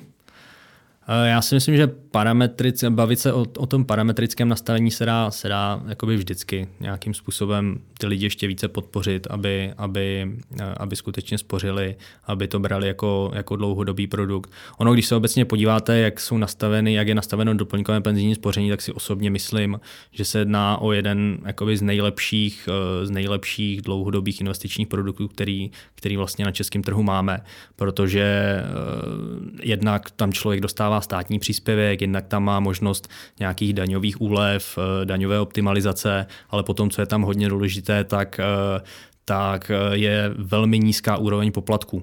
No, pokud se podíváte po českém trhu a vezmete si třeba dynamické fondy, které investují převážně do akcí a budete se snažit najít nějaký aktivně řízený podílový fond, a podíváte se na tu poplatkovou strukturu, tak si troufám tvrdit, že nenajdete jakoby fond, který by měl tak nízké poplatky, jako mají právě fondy doplňkového penzijního spoření. Protože ty mají zastropováno ze zákona, že si můžou vzít maximálně 1% a nikdy ne víc. A všechny náklady musí platit ty penzijní společnosti ze svého. Jediné, co si skutečně můžou vzít, tak je 1%. Plus tam je samozřejmě ještě nějaký výkonnostní poplatek, ale jakoby ten základní z těch aktiv si můžou vzít jenom 1%. Co na to penzijní společnosti řekli, když jim zase nakázali? Upřímně řečeno, nevím, jaká byla odezva Asociace penzijních společností, ale myslím si, že jakoby to asi problém není. A co vlastně nakupuje teda penzijní fondy? Když vezmu třeba ty dynamické, nebo ty, co investují do akcí, tak investují ze 100% třeba do konkrétních akcí, nebo i do nějakých ETF fondů, nebo do dalších fondů, nebo jak vlastně vypadá dneska skladba penzijních fondů? To se samozřejmě liší. Liší se to penzijní společnost od penzijní společnosti, protože každý to má nastavený trošičku jinak. A i když se podíváte, protože se hodně často ty fondy zařazují do stejných kategorií, jako třeba dynamické fondy, ale potom, když se podíváte na ty různé fondy, tak zjistíte, že ta struktura aktiv se vlastně liší. A v některých případech se může lišit i poměrně dost. Třeba jsou na trhu společnosti, které v dynamických fondech investují třeba 95% do akcí, ale potom jsou takové, které jsou o něco konzervativnější, které mají třeba jenom 75% v akcích a zbytek mají, já nevím, třeba v dluhopisech nebo v nějakých instrumentech peněžního trhu. Takže potom jakoby ty srovnání jsou takové trošičku někdy zavádějící, protože vlastně z hlediska těch rizikových profilů, těch jednotlivých fondů jsou trošku různé. Jo, přirozeně, když všechny akcie rostou, nebo když akciové trhy rostou, tak se z logiky věci daří těm fondům, které jsou takřka plně zainvestované v akcích. Což jsme vlastně viděli teďka posledních pár let. Je to tak. Dokonce v případě amerických akcí to je tuším nejdelší růst akcí v historii. Nikdy tak dlouho netrval. No, ale potom ve chvíli, kdy samozřejmě akcie začnou klesat, tak vlastně tyhle fondy, které byly 100% zainvestované, tak ty jejich propady budou taky podstatně vyšší než v případě těch jiných fondů. A když se podíváme teda přímo už jakoby na strukturu těch portfolií jednotlivých fondů, tak obecně, kdybych měl najít nějaký spojovací prvek v rámci fondů v České republice, tak to bude jakoby relativně široká diverzifikace. Hodně fondů využívá opravdu ETFka, takzvané exchange trade fondy, kdy jsou to fondy, které většinou kopírují nějaký akciový index, jako třeba Standard & Poor's 500, to znamená 500 největších akcí, nejvýznamnějších akcí ve Spojených státech, do toho třeba Eurostox 600, to znamená 600 akcí v Evropě, do toho třeba japonský Nikkei, to znamená zase 225 akcí v Japonsku, do toho nějaký rozvíjící se trhy a z tohohle vlastně namixují nějaké portfolio, které je globálně diverzifikované a je diverzifikované i na úrovni těch jednotlivých instrumentů, protože pomocí těchto ETF tam vlastně mají stovky různých akcí. A kupují i konkrétní akcie teda? Ano, když se podíváte jakoby do výročních zpráv nebo do pololetních zpráv, kde vlastně jsou zveřejňovaný ty konkrétní cenné papíry nad 1% portfolia, co mají, tak zjistíte, že kupují i ty jednotlivé akcie. A z jaké části teda? Je vlastně teda dynamický účastnický fond, vím, že to bude společnost od společnosti, ale je teda aktivně řízený, anebo spíš se prostě nakoupí a drží? To je zase otázka penzijní společnosti od penzijní společnosti, jak to která dělá. Ale obecně si myslím, že tím spojovacím prvkem samozřejmě tam je nějaká dlouhodobost, že se asi jako nedá očekávat, že penzijní společnosti během jednoho dne nakoupí čtvrtinu portfolia a za týden tu čtvrtinu portfolia přemění na něco úplně jiného. Jo, jsou to přece jenom dlouhodobý produkty, takže ty investice jsou tam dlouhodobější. A co tam teda dělá ten portfolio manažer? Tak zase záleží to na fond od fondu. Některé to můžou mít třeba tak, že nějakým způsobem rozhoduje o tom, kolik jakoby takzvané strategické alokace aktiv, to znamená, jakou váhu dá v tom daném fondu zrovna akcím, jakou dá dluhopisům, jakou dá peněžnímu trhu. Potom v rámci těch jednotlivých tříd aktiv se rozhoduje, jaká ETFka nakoupí, jaká prodá, jaké konkrétní akcie nakoupí, jaké prodá. Na úrovni dluhopisů dělá úplně to samé. Jo. A on pak je třeba portfolio manažer všech těch fondů, nebo na každý ten fond dynamický, vážen, konzervativní jako jeden portfolio manažer? Nedá se říct, zase je to každá společnost to má jinak. Uh-huh. A standardně? Těžko říct. Je to opravdu tak variabilní, že fakt ano, každý to má úplně jinak. A kde vy nakupujete ty akcie a ETF? Taky na Interactive Brokers? Já osobně prakticky u všech těch svých obchodníků s cennými papíry. A penzijní společnosti teda taky mají nějaký takhle jakoby svý brokery, přes který, nebo tím, že často jsou třeba v bankovní skupině nebo v nějakém holdingu, tak jak to vlastně? Přes investiční společnosti. Jo, takže každá vlastně tam má navázanou nějakou investiční společnost, přes kterou to kupuje. Fajn, my jsme tady zmínili slovo ETF, Exchange Traded Fund, a to je dneska takové jakoby velmi moderní slovo v České republice, v Americe už to vlastně běží, dejme tomu 20 let. A postupně vlastně do ETF fondů tak narůstá vlastně těch objem těch peněz, který se vlastně do toho investují. ETF, často lidé říkají, že ETF rovná se pasivní investování, což nám tady v jednom rozhovoru Petr Šimčák z Amundy vlastně vysvětloval, že to tak jako není, že ETF je v podstatě nástroj a ETF může být klidně i vlastně aktivně řízený. A nemusí být jenom akciový ETF, ale i komoditní, dluhopisový a podobně. A dneska je i hodně velký téma právě skrz poplatky, které si vlastně berou aktivně řízené fondy, které si říkají, že jsou drahé a nedokážou překonat, ti portfolio manažeři nedokážou překonat vlastně ten trh. A tak je lepší koupit si prostě pasivní fond, tak jak jste říkal, že třeba kopíruje index S&P 500 a prostě nechat to na té ekonomice. Když sám investujete aktivně, tak jak vy vlastně vnímáte tady tyhle dva tábory, aktivně řízené fondy a v uvozovkách teda pasivně řízené ETF? Já je vnímám, máte pravdu, že jakoby posun k pasivnímu investování, to je hodně velký trend posledních 10 let, řekl bych. A vidíme to hlavně teda ve Spojených státech, ale postupně už to začíná pronikat i do Evropy. Ve Spojených státech, když jsem viděl nějaká poslední čísla, tak zhruba 40-45% jakoby všech aktiv na akciových trzích je tuším už spravováno pasivně. A tuším Morningstar to byla, co přišla s předpovědí, že v roce 2021, což máme za chvíli, že jo, takže už jakoby ten podíl pasivní správy překoná, ten objem aktiv překoná aktivně řízené fondy. Já se na to dívám. Já teda nemám averzi rozhodně vůči ETF-ku. Myslím si osobně dokonce, že to byl jeden z nejlepších finančních produktů, který pro drobné, z pohledu drobného investora, který jakoby vznikl v těch 70. 80. letech, když vlastně s prvním indexovým fondem přišel Jack Bogle, který teďka onehdá umřel.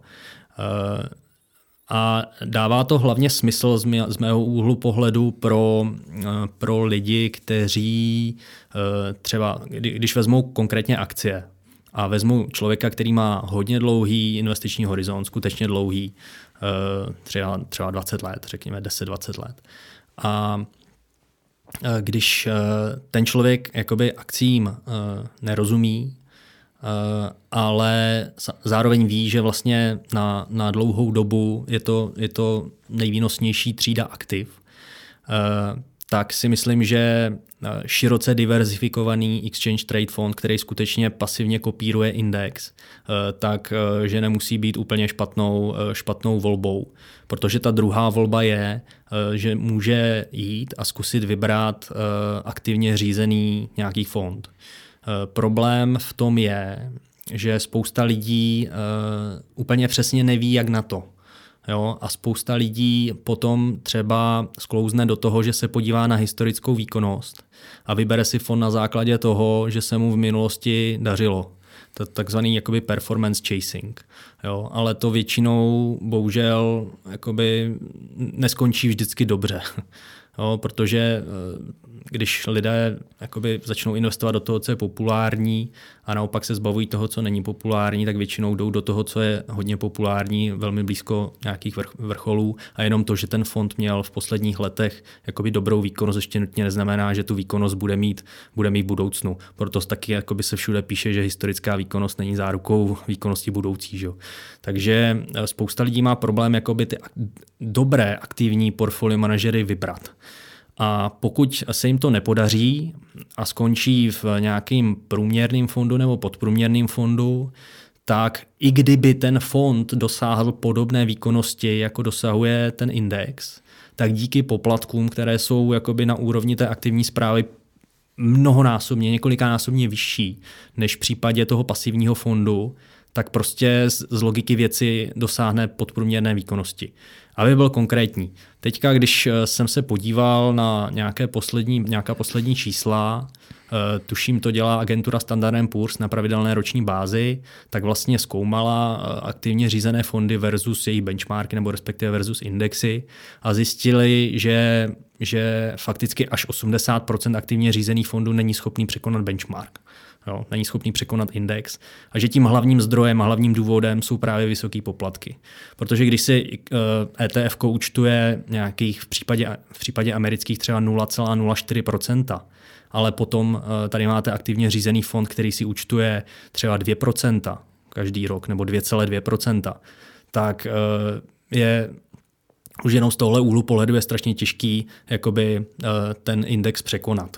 Neříkám, že to nejde, jde to a myslím si, že aktivně řízený portfolio management má smysl, ale musí to být skutečně nějaký aktivně řízený portfolio management, který jakoby přidává tu alfu, ten nadvýnos, který má nějakou unikátní investiční strategii. Pokud mám index Standard & Poor's, který má 500 akcí a můžu ho koupit za 0,04% versus mám aktivně řízený fond, který z toho indexu má 400 akcí, ale má jenom lehce jinak váhy, tak je velmi pravděpodobný, že ten aktivně řízený fond ze 400 akciema bude mít velmi podobnou výkonnost jako ten indexový fond, ale když od toho odečteme ty extrémně vyšší poplatky, tak vlastně automaticky se zařazujeme nebo máme téměř jisté, že dosáhneme podprůměrné výkonnosti. Jo?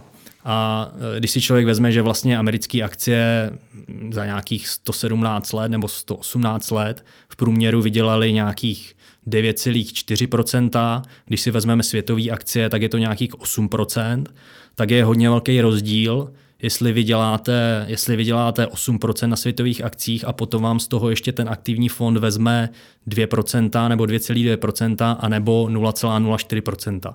Jo? Když si to vezmete, tak vlastně ten aktivní portfolio manažer musí dosáhnout lepší výkonnosti než index o 2,2 nebo 2,2% jenom. A když tohle dokáže v dlouhodobém horizontu, tak se dostane vlastně na výkonnost toho indexu teprve, že jo. Takže musí vydělat ještě víc. Jo. My jsme se právě tady bavili s Petrem Šimčákem již zmiňovaným o tom, že vlastně část toho poplatku v tom fondu aktivně řízeným tak dělá i takzvané trailer fee, což je nějaká odměna vlastně distribuci, kdo prodává ten fond a ETFka vlastně nic takového nemají. A pokud by samozřejmě se na trhu objevily nějaké fondy bez vlastně trailer fee nebo se sníženým trailer fee, tak pokud by si ten portfolio manažer vzal třeba pouze nebo ta investiční společnost třeba 0,5%, 0,6, 0,7, tak už by to nemuselo být tak strašný. Ten tlak na snižování poplatků v rámci aktivní správy tady je a je tady obrovský v posledních letech. Vidíme to ve Spojených státech, tam když se podíváte, jak spadly průměrné poplatky aktivně řízených fondů. A víte o kolik tady se zatím nic moc neděje, tady to zase samozřejmě přijde se zpožděním, ale v Americe určitě ten tlak je vyšší. Z hlavy to nevím, ale každý si to může dohledat, protože Standard & Poor's, jmenuje se to takzvaný SPIVA report, a tam to je takový obsáhlý report, který monitoruje několik tisíc fondů nejenom ve Spojených státech, ale i ve světě a právě monitoruje ten vývoj aktivní versus pasivní, kolik překonává, kolik nepřekonává. Mají to tam rozdělený na akcie, na dluhopisy a zároveň tam pravidelně zkoumají i, jak klesly právě fíčka. Jo, takže tenhle trend tady určitě je a myslím si, že Česká republika se mu taky nevyhne. Nevidíte ale problém v tom, že protože trend ETF je v podstatě největší za posledních 10 let, kdy ale vlastně 10 let v kuse trhy rostly a ty aktivně řízený fondy nebo ti portfolio manažeři tam právě ten nadvýnos vlastně nebyli schopní třeba někteří dosáhnout a kdokoliv zainvestoval, tak v podstatě dnes jako skoro nikdo neprodělal. Až teda do, dejme tomu, konce roku 2018. Není ale problém, pokud já si koupím celý index S&P 500, tak že koupím i firmy, kterým oni mají pak, že to znamená, že se to nafukuje vlastně a lidi kupují i firmy za ceny, které by třeba normálně nekoupili, nebo kupují firmy, které by normálně ani třeba nechtěli koupit a tím se nafukuje vlastně nějaká bublina, která v případě třeba nějaké krize nebo něčeho takového nebo hospodářského poklesu, tak vlastně to může být obrovská rána pro ty ETF, protože ono vlastně nic takového, ty ETF nebo to pasivní investování vlastně nezažilo. Ono to pak půjde prostě dolů všechno, že jo? Zažilo vlastně ty první indexové fondy, jak jsem říkal, někde v roce 1975, od té doby tady jsou, ale je pravda, že ten jakoby nástup ve Spojených státech měli až v 90. letech, ale zažili tam i jakoby technologickou bublinu a pak zažili rok 2008-2009. Jo, ale je pravda, že to nebylo rozšířené v takové míře, v jaké se to rozšířilo v těch posledních 10 letech a zároveň máte pravdu, že když se podíváte na tu strukturu akcií, akciových indexů, co táhlo vlastně ty indexy nahoru, tak za posledních 5, 6, 7 let to byl hlavně technologický sektor. Jo. To je jako třeba i jeden z hlavních důvodů, proč třeba americké akcie vynesly historicky víc než teďka evropský, protože vlastně v Americe v těch hlavních indexech jsou obrovské společnosti typu Apple, Microsoft, Amazon, Facebook a podobný, když to Evropa takový technologický giganty nemá. Takže to byl taky jeden z těch důvodů a samozřejmě ve chvíli, kdy ještě investoři vidí, že vlastně aktivní správa nebyla schopná v těch posledních letech jakoby dodat nějakou přidanou hodnotu, tak automaticky prostě vyhodnocují, jo, jdeme do indexového fondu. Ale spousta z nich si myslím, že už si zase nedokáže uvědomit to, jestli budou schopni potom přestát ten tlak, když akcie budou padat. Protože když budou padat a jednou padat budou, tak skutečně je to tak, jak jste říkal, prostě tento ETF bude kopírovat to, jak padá ten index. Jo, a to je věc, kdy přichází právě hodně často na řadu aktivní správa, kdy ti aktivní portfolio manažeři většinou jakoby třeba, když vezmu value investory a value portfolio manažery, kteří obhospodaří value fondy, tak tam je typický, že vlastně oni nakupují akcie a ve chvíli, kdy se blížíme k nějaké předraženosti akcí nebo do těch posledních fází toho růstového trendu, tak oni vlastně redukují pozice a třeba drží hotovost, ale drží podstatně menší objem akcí. Takže oni jakoby nejsou schopni v těch posledních letech dosáhnout ani takové výkonnosti, jako dosáhl ten index, ale ta jejich přidaná hodnota potom přichází ve chvíli, kdy je ten pokles. Jo, protože nepoklesnou tak prudce, jako poklesne ten samotný index. Jo, a v dlouhodobém horizontu jakoby tohle je ta jejich přidaná hodnota. Není to skutečně to, že dokážou překonávat index v období růstu rok co rok. Jo. Takhle to jakoby není. A ono, i když se podíváte na to, jak funguje jakoby složený úročení, tak vlastně nebo třeba hedge fondy, jakým způsobem fungují. Jo, hedge fond je vlastně fond, který může spekulovat třeba na růst i na pokles cen akcí a hedge fond jakoby už z toho názvu jakoby hedžuje, zajišťuje. Takže ta jeho přidaná hodnota je hodně v tom, že on v případě propadů prostě propadne podstatně míň, jo, A když se podíváte na to, jak funguje třeba složený úročení, tak vlastně, když se vám podaří dosáhnout malých ztrát, tak vlastně na tom i s relativně průměrnýma výsledkama můžete vy podstatně líp, než když se vám podaří dosáhnout jakoby, hodně velkých výnosů. Kdyby měl uvést příklad. Když máte fond, který bude zhodnocovat každý rok po dobu 9 let 10% zhodnocením, ale v posledním roce propadne o 30%. A potom máte druhý fond, který bude 10 let v kuse zhodnocovat o 5%, ale nepropadne. Tak jakoby otázkou je, který z těch fondů vydělá víc. Jo. Z logiky věci prvního, co člověka napadne, musí to být ten první fond, protože 9 let v kuse měl 2x tak velkou výkonnost, jako ten, co měl 5%. Že? No jenže on měl na tom konci těch 30% mínus, takže v konečném důsledku jste na tom byl jakoby úplně stejně v obou fondech. Jo? A tohle je jakoby to pravidlo, kdy třeba se říká, nestrácejte peníze, když investujete. Jo? Že je jedno z nejdůležitějších pravidel. Prostě když se člověk vyhne ztrátám, tak jak říká jeden investor, tak všechny ty ostatní možnosti jsou už jenom dobrý. Že jo? Ale hedge fondům se taky moc dneska nedaří, ne? Oproti právě těm ETF-kům. Hedge fondům se taky nedaří a je to zase z toho důvodu, si myslím, že jsou tam dva důvody. První, že fakticky za těch posledních 10 let máme extrémně nízkou volatilitu, rozkolísanost. A hedge fondům se typicky daří dobře, když ta rozkolísanost je velká. Teď šlo všechno nahoru a šlo to bez nějakých větších jakoby propadů. Jo, hedge fondům díky tomu, že spekulují vlastně na růst i na pokles, tak tohle prostředí prostě nevyhovuje, protože tam není ten pokles. Jo. Takže jakoby ty pozice, kterými oni se zajišťují, tak vlastně jsou ztrátový a díky tomu jim ty indexy jakoby unikají. To je jedna část a druhá část je podle mě dána tím, že je jich strašně moc.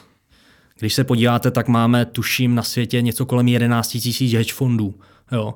Ještě v 90. letech to byly třeba tisíce, to nevím úplně přesně, jo, ale byly to tisíc, bylo to podstatně míň, teďka máte 11 000 hedge fondů, to je prostě strašně moc. Jo. A ve chvíli, kdy mají velmi podobné strategie. Všichni operují na jednom trhu. Přesně tak, všichni operují na jednom trhu, tak je to samozřejmě čím dál tím obtížnější. A ono, když jsme vlastně u těch hedge fondů, tak je jakoby taková jako další zajímavý číslo třeba, který mě teďka v poslední době vyrazilo dech, kdy jsem se díval nebo jsem hledal, kolik vlastně existuje ve světě otevřených podílových fondů. A přišel jsem na číslo, že to je 117 000. 117 000, a to jsou jenom otevřený podílový fondy. Teď se nebavíme k tomu hedge fondy, nebavíme se o uzavřených fondech, nebavíme se o trustech, prostě jenom otevřený podílový fondy. 117 000. A když jsem se na to díval, tak jako třeba ve Spojených státech je něco kolem 9-10 000, ale v Evropě je 55 000. Jo, to je prostě z mýho úhlu pohledu obrovský číslo, kdy a teď jako skutečně mají všechny ty fondy tak unikátní investiční strategii, když to srovnám s indexem, že vlastně že budou generovat ten nadvýnos, jako 117 000 takových fondů. Tohle mě v poslední době poměrně zaujalo. To je otázka. Já jsem slyšel i názor, že pokud si chci koupit například americké akcie, tak je dobré koupit si nějaké to ETF-ko třeba na to S&P 500. Na druhou stranu, pokud si třeba investovat do nějakého sektoru, nebo chci investovat do nějakého na emerging markets nebo frontier markets, do nějakých prostě tady těchto zemí, kde se hodí mít třeba nějakého toho portfolio manažera, který tam sedí a zná ty místní firmy a podobně, tak je to lepší a je dobré vlastně to kombinovat, mít v tom portfoliu obojí. I ty pasivně řízený fondy, i ty aktivně řízené fondy. Jak vnímáte tento názor? Otázkou je, jak říkám, aktivně řízené fondy si myslím, že mají svoje místo a jsou důležitý, ale otázkou je, jestli dokážete vybrat dobře, dobrý aktivně řízený fond. Jestli to je skutečně fond, který má unikátní investiční strategii, která je schopná v dlouhodobém horizontu dosáhnout tohoto nadvýnosu. V obecné rovině aby to byl schopný dosáhnout, tak jakoby z logiky věci, třeba uvedu příklad, jo, tak to jeho portfolio se musí hodně diametrálně lišit třeba od indexu Standard & Poor's 500. Prostě musí být úplně jiný. Jo? Protože ve chvíli, kdy bude velmi podobný, tak nikdy nedosáhne takových nadvýnosů. Jo? A potom třeba další věc je, když jste zmínil Frontier Markets, Emerging Markets, že to tam dává větší smysl. Z logiky věci ano, protože tyhle trhy jsou méně efektivní, než jsou třeba americký. Jo? Protože když máme Spojené státy a máme třeba Dow Jones 30 největších akcí, tak prostě to jsou akcie firem, o který mají desítky, několik desítek analytiků je pokrývá, zkoumá je, několik dalších desítek analytiků jednotlivých fondů je zkoumá a prostě o těch firmách se ví, dá se říct, první, poslední. Jo, takže je strašně těžký tam mít nějakou přidanou hodnotu v těchto oblastech. Kdežto země typu emerging markets, tak tam ty trhy jsou mnohem méně efektivní, můžou tam být jakoby informační nerovnováhy nějaký, takže ten člověk, skutečně ten portfolio manažer v tom daném místním regionu může mít nějakou přidanou hodnotu oproti tomu, když si tam člověk koupí jenom nějaký index. A investujete třeba na emerging markets nebo frontier markets tady na těchto vlastně rozvíjejících se trzích? Já investuji, ale zase se držím jakoby toho, když v tom nemám žádnou specializaci a nemyslím si, že jsem schopný tam nějakým způsobem dosáhnout nadvýnos, tak se do toho pouštím formou ETF. Tak jakoby preferuju tu širokou diverzifikaci, takže třeba ve svém osobním portfoliu mám ETF, který kopíruje MSCI Emerging Markets. A to je ETF, kde je nějakých 1200 akcí. Protože jakoby valuačně mi to dávalo smysl, když jsem to nakupoval. Pokládal jsem to, když to budu držet třeba 10-15 let, tak ty valuace byly rozumný, slibovalo to nějaký atraktivní výnos. A já sám se necítím být dostatečně fundovaný na to, abych šel do těch jednotlivých regionů, vybral si tam nějakou konkrétní akci, i kdybych to třeba mohl zobchodovat přes svého obchodníka s těma papírama. A tu jednotlivou akci třeba nakoupil za 3%, 4% svého portfolia. Jo, protože každá z těch zemí je jiná, každá má trošičku jiný účetnictví, jinou regulaci. V každé je různá míra, když to řeknu takhle, podvodů, třeba v Číně, že jo, kde se to ukázalo v minulosti, kdy některé z těch akcí, které třeba byly i přijaté na obchodování ve Spojených státech, tak se ukázaly být vlastně prázdnými schránkami. A to je jakoby věc, do které je pro mě tak riziková, že se do toho jakoby nechci pouštět, aby vybíral ty konkrétní akcie sám. Ale zároveň v tom regionu chci být a valuačně mi dával smysl, proto jsem koupil jakoby to indexový ETF. A je nějaká ještě země, kromě Číny, kde je vlastně tak strašně těžký třeba získat opravdu pravdivý informace o těch společnostech a o těch akcích? Nebo Čína je v tomhle jako velmi výjimečná? Já si myslím, že takových zemí asi najde člověk ve světě víc. Určitě, když se podívá někam do Afriky, tak tam to bude hodně podobný, ale věřím, že i v Asii člověk najde spoustu takových zemí.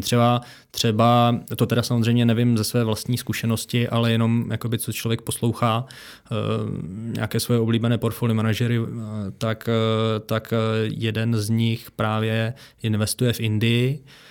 Je to teda Američan a právě na tohle tam taky narazil. Říká, jakoby, že Indie je taková zvláštní země, kde je spoustu těch investic, jsou prostě totální fraudy, totální podvody. Jo, takže člověk musí jako hodně dobře vybírat. Je nějaká země, kam byste nikdy neinvestoval? To je těžko říct, ale věřím, že, že by se asi našli. Ale já to považuji takhle, že prostě mám na to takový úhel pohledu, že asi neexistuje úplně moc investic, který by nebyly atraktivní. Vždycky to je o ceně, kterou jako člověk musí zaplatit. Jo. Já spíš myslím třeba pocitově, nebo že nesouhlasíte s politikou toho státu, nebo prostě s těma firmama z tohohle státu nechcete mít nic společného, jestli je vlastně nějaký stát a ekonomika vlastně, ke který máte nějaké jako antipatie. Jo. Jsou to obecně všechny státy, kde hrozí, že člověk může, že mu to ten stát znárodní. A to tam, je například? Tam, tak věřím, kde máte strach? Věřím, že čistě teoreticky se něco podobného může stát v Rusku, i když jakoby možná je to poslední dobou až hodně jakoby přehnaná reakce, protože aspoň co vidím, tak jakoby vůči minoritním akcionářům ani vůči zahraničním akcionářům se jakoby zatím nejsou tam žádné tendence podobného rázu, ale jakoby tohle je samozřejmě věc, která člověka nebo mě by rozhodně vystrašila, už jenom kdybych vzdáleně měl nějaký pocit, že něco podobného může nastat, tak se od té země budu držet na míle daleko, protože jestli mám tady tuhle uvozovka binární pravděpodobnost, že jako buď tam budu a můžu vydělat, ale nebo taky mě můžu přijít úplně o všechno, tak jako by to je riziko, který já rozhodně nechci podstupovat, protože sám osobně patřím spíše k těm konzervativnějším investorům. Takže ruské akcie nekupujete? Já osobně ruské akcie nekupuju, ne.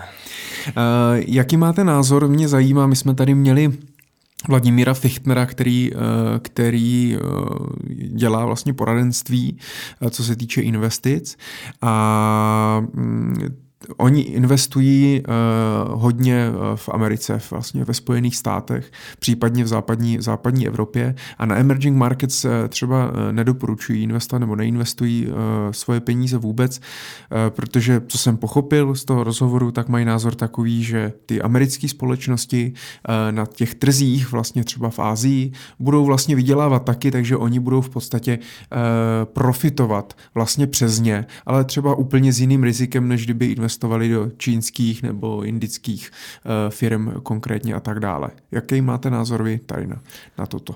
S tím se částečně souhlasit dá, protože když se podíváte třeba na Standard & Poor's, na těch 500 největších firm, tak zjistíte, že někde kolem 40-45 všech jejich tržeb pochází mimo Spojených států. Jo? A spousta z těch firm, a i evropských, obzvlášť teda potom evropský třeba, jsou fakt globálně rozkročený. A hodně často se právě teď zaměřují na emerging markets, protože jednak z hlediska demografie, jednak z hlediska kupní síly, to je všechno, jakoby, když se to člověk srovná s rozvinutými zeměmi, tak to emerging markets jsou na tom podstatně líp a i ty výhledy jsou podstatně lepší. Takže částečně se s tím dá souhlasit. Na druhou stranu zase je to o tom, který ty trhy jsou efektivnější a kde se dají najít dostatečně atraktivní investiční příležitosti a jestli už to stojí za to riziko to podstupovat. Jo? Protože, jak jsem říkal, asi si nedokážu představit, jako samozřejmě existují, ale nedokážu si představit moc investic, které by nebyly při nějaký ceně atraktivní. Jo? Stejně tak jako třeba můžete mít fantastickou vynikající společnost typu Apple, ale ve chvíli, kdy se vám bude obchodovat za strašně vysokou cenu a za strašně vysoké valuace, tak bez ohledu na to, jak je to vynikající firma a vy do toho investujete, tak budete mít mizerný výnos, protože jste prostě za ní zaplatil strašně moc. A zároveň, když máte nějakou průměrnou, podprůměrnou firmu, ale prostě zaplatíte za ní třeba, uvedu příklad, likvidační hodnotu, a ta firma samozřejmě nemá žádný závazky typu, že musí likvidovat nějaký doly nebo chemikálie, nebo nemá nějaký žaloby, ze kterých může plynout nějaké obrovské pokuty, tak vlastně je to jenom jakoby o té ceně. Je to úplně to samé, jak když si představíte, jakoby když kupujete byt. Že jo? Máte byt, máte nějaký očekáváte, že když ho budete pronajímat, takže z toho dostanete nějaký měsíční nájem. No a potom záleží na té ceně, za jakou to koupíte. Že jo? Když to koupíte strašně moc, tak nebudete mít nějaký průměrný 5% nájem, což se tak zhruba u nemovitostí dlouhodobě pohybuje, 5-6%, ale třeba budete mít 2%, když prostě strašně přeplatíte za to. A naopak, když se vám podaří koupit hrozně levně, tak ten váš výnos může být 7%. A velmi podobný to je jakoby i u těch akcí. No. My nebudeme zabrušovat příliš do detailu do toho, jakým způsobem vybíráte vlastně ty akcie, jak funguje ten váš screening, protože to vy popisujete i na tom vašem webu investicedoakci.cz a pravděpodobně jste to popsal i v té vaší nové knize, která vlastně byla vydána v nakladatelství Brána v roce 2018. Stejnojmenná, to znamená Investice do akcií.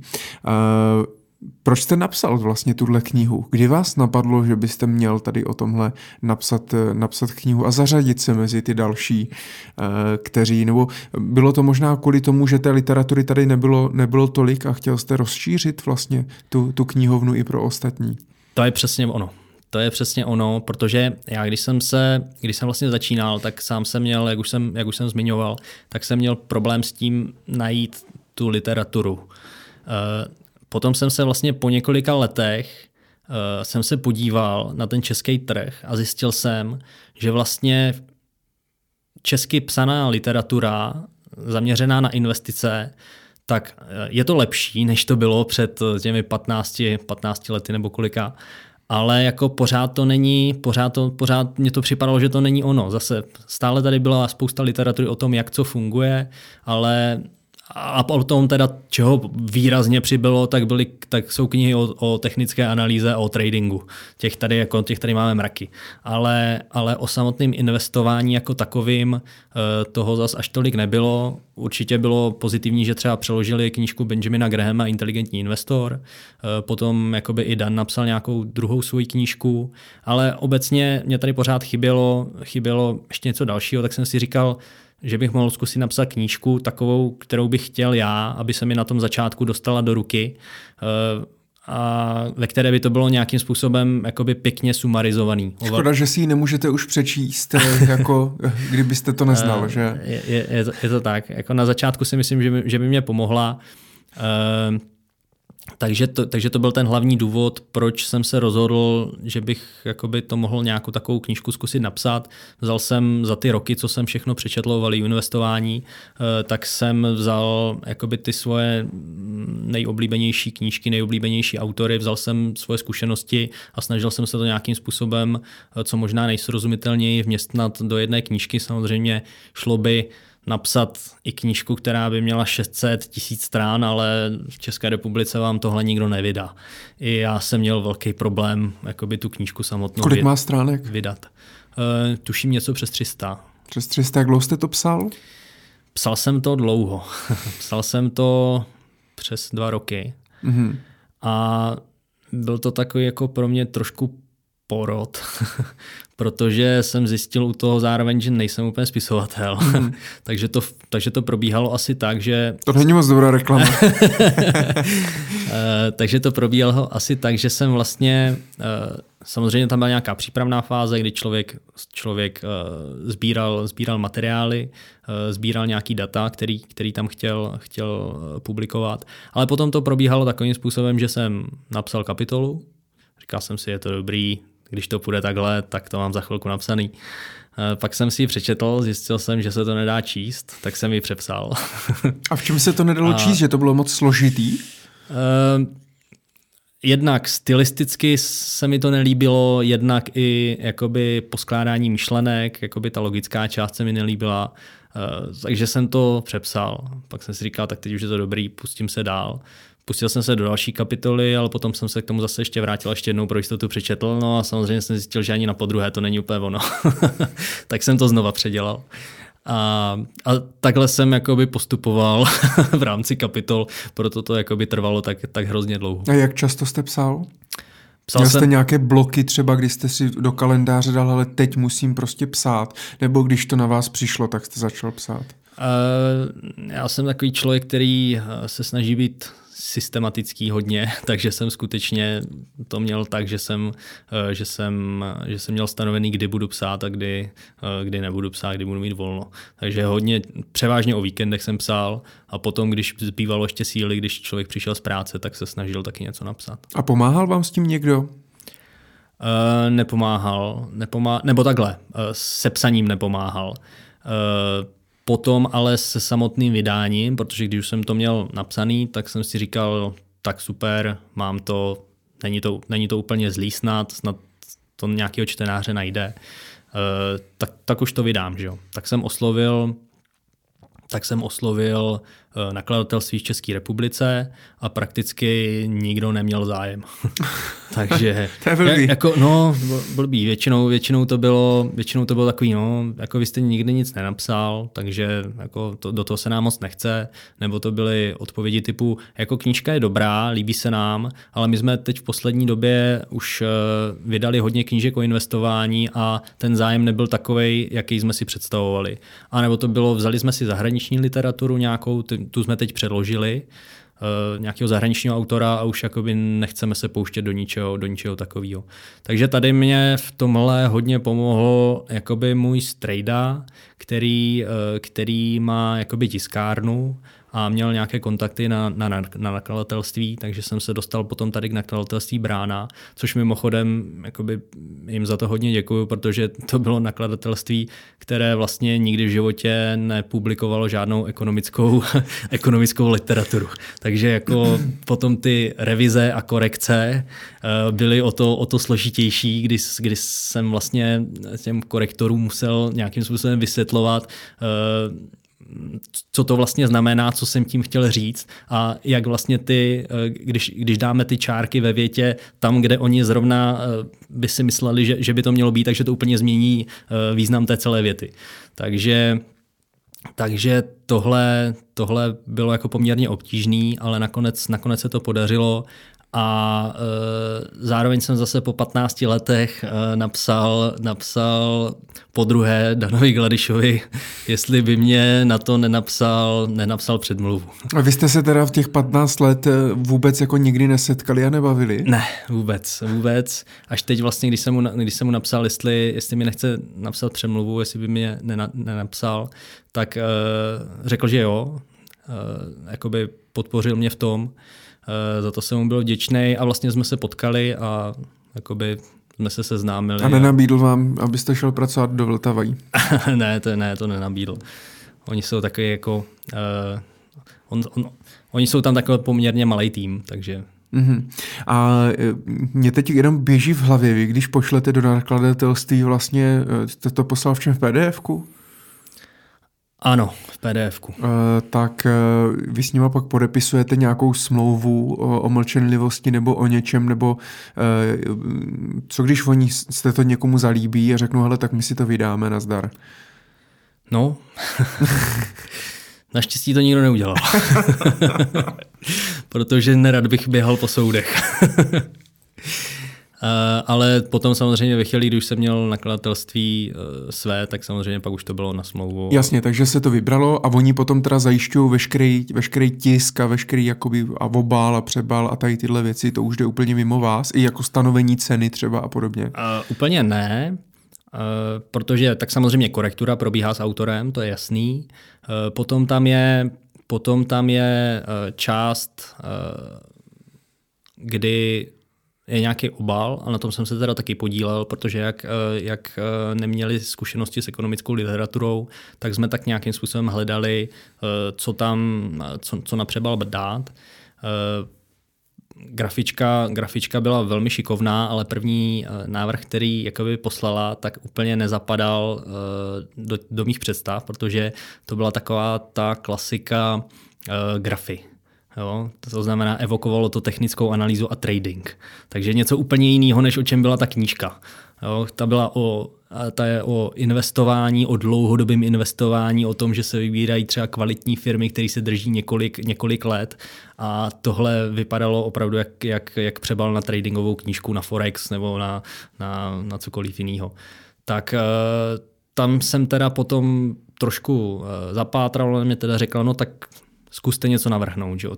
Takže jsem strávil jeden večer tím, že jsem různě prohledával databázy, na který mi dala jakoby odkaz a potom jsme se dohodli a dohodli jsme se vlastně na přebalu, který to má.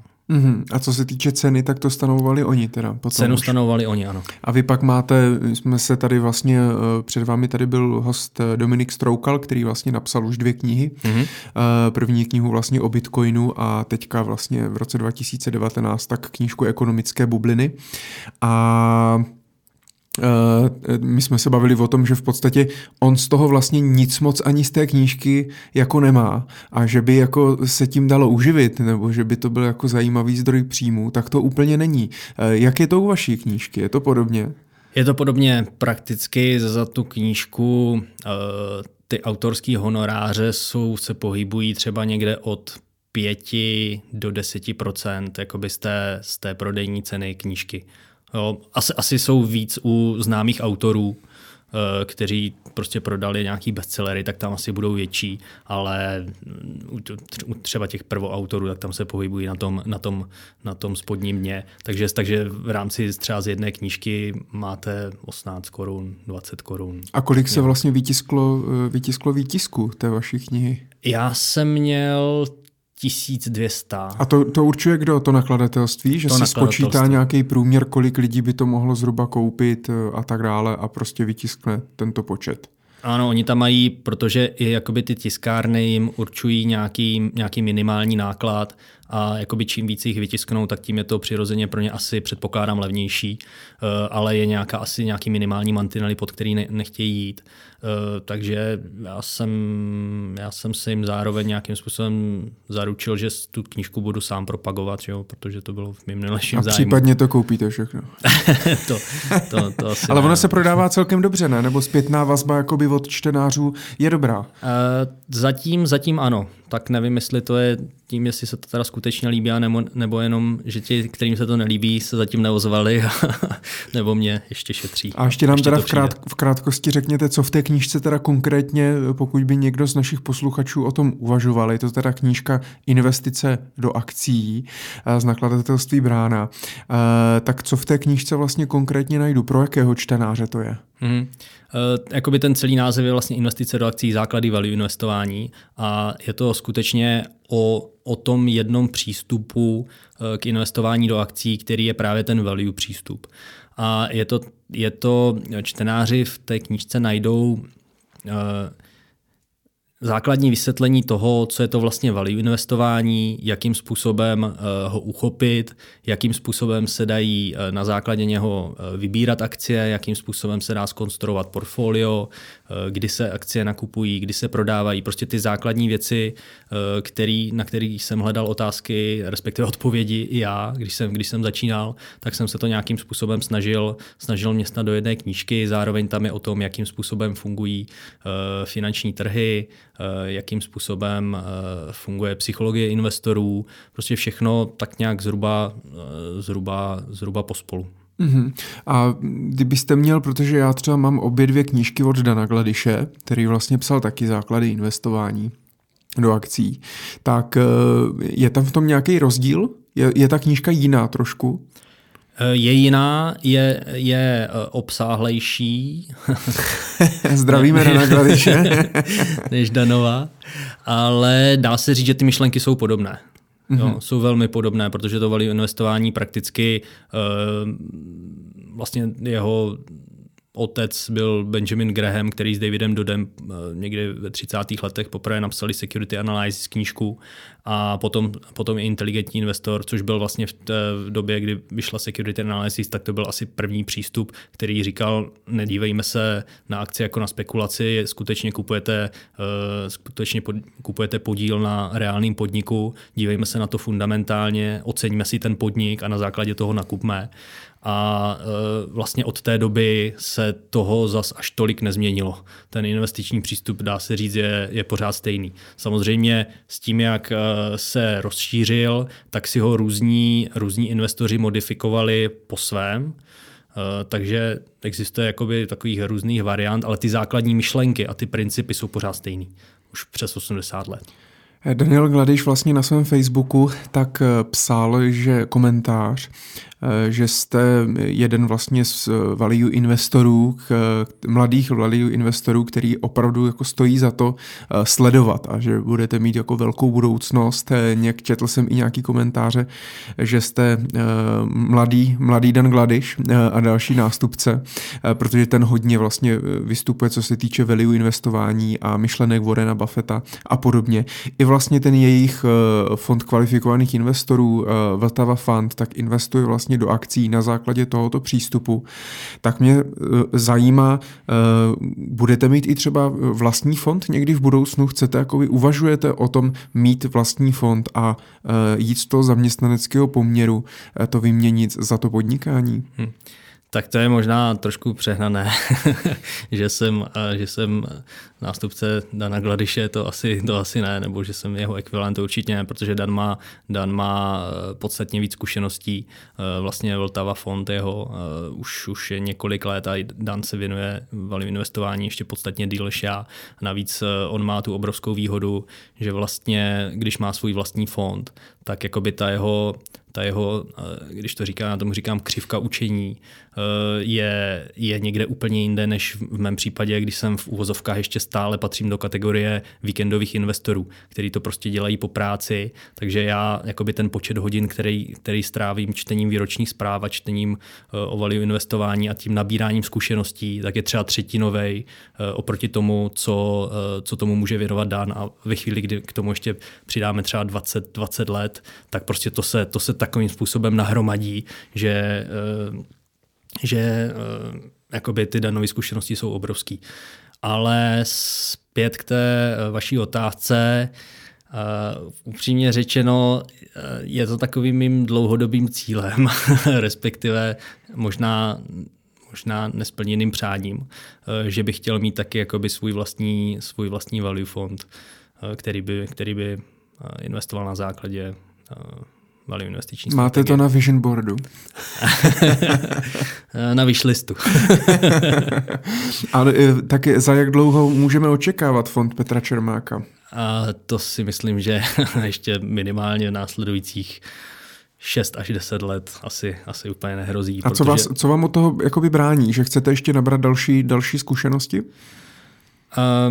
Řekl bych, že je čím dál tím těžší, když chce člověk rozjet jakoby vlastní fond, protože v těch posledních letech, obzvlášť od finanční krize, tak prostě neuvěřitelným způsobem přibývá regulace. A něco, kde třeba ve Spojených státech je relativně jednoduchý, když si chcete rozjet one-man show a uděláte si fond, a budete investovat peníze klientů, v České republice to prakticky skoro nejde. Jo. My máme ten regulatorní rámec tak nastavený, že potřebujete jednak mnohem víc lidí, potřebujete nějakou strukturu a potřebujete, abyste to všechno uživil, tak potřebujete díky tomu logicky potom i hodně kapitálu v řádu třeba stovek milionů, aby to dávalo smysl, aby se to uživilo. Takže a vzhledem k tomu ještě, když to dáme dohromady s tím, že jsem ještě pořád částečně introvert, tak jakoby shánění klientů asi nebude úplně tou mojí nesilnější stránkou. Tak pak to chce najít nějakého obchodního ředitele, takže pokud by se našel někdo aktivní, kdo by chtěl pomoct Petrovi Čermákovi se založením vlastního fondu, tak se může ozvat. Já vám budu s tím samozřejmě držet maximálně palce a jsem na to zvědavý. My se blížíme pomaličku ke konci. Mě by zajímalo, ještě dvě otázky. První je, vy jste nám popsal, že v podstatě furt jste práci, anebo pořád jenom čtete nějaké knížky a články a píšete případně nějaké články na blog. Je něco, co děláte i mimo to? Máte i nějaký koníček mimo to, nebo to investování je vlastně váš hlavní koníček? Investování je určitě můj hlavní koníček, ale samozřejmě mám i spoustu jiných. Hlavně jsou to sporty, sportovní aktivity. Prakticky díky rodičům za to, že mě už od mládí vedli k tomu, abych neustále sportoval, takže to mělo takový ten vedlejší efekt, kdy dá se říct, že zvládám téměř všechny sporty na nějaké úrovni. Jo, rekreační určitě, takže jakoby ta plejáda těch sportů, který dělám, je poměrně velká, ať už je to třeba fitness, nebo ať už je to tenis, ať už je to squash, badminton, beach volejbal.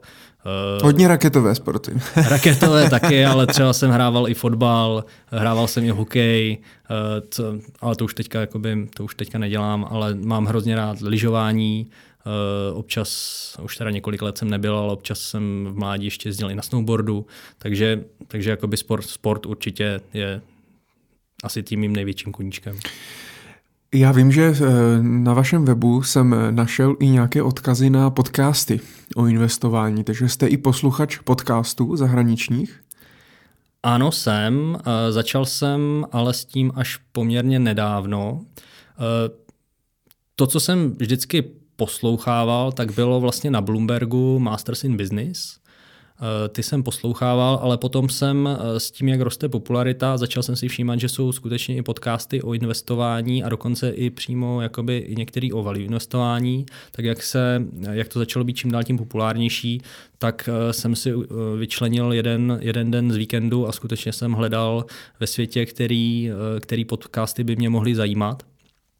A několik jsem našel.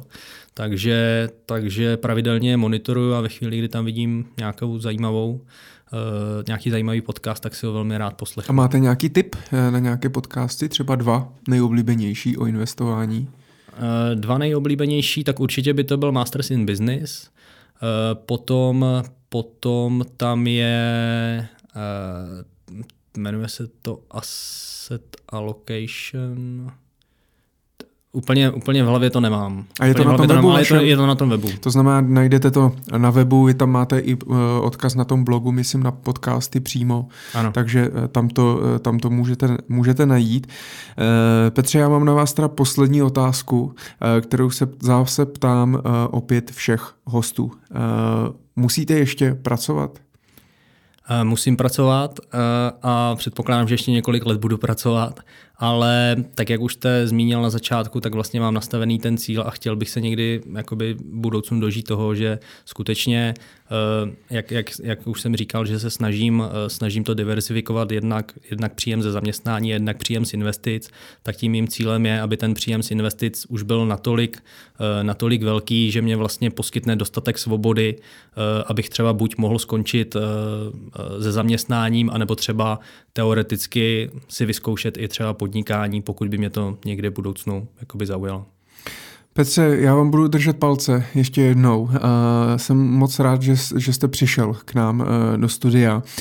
My si samozřejmě můžeme třeba za 5-10 let udělat tady tenhle rozhovor znovu, aby jsme se podívali na to, kam jste se posunul a jestli už máte svůj vlastní fond.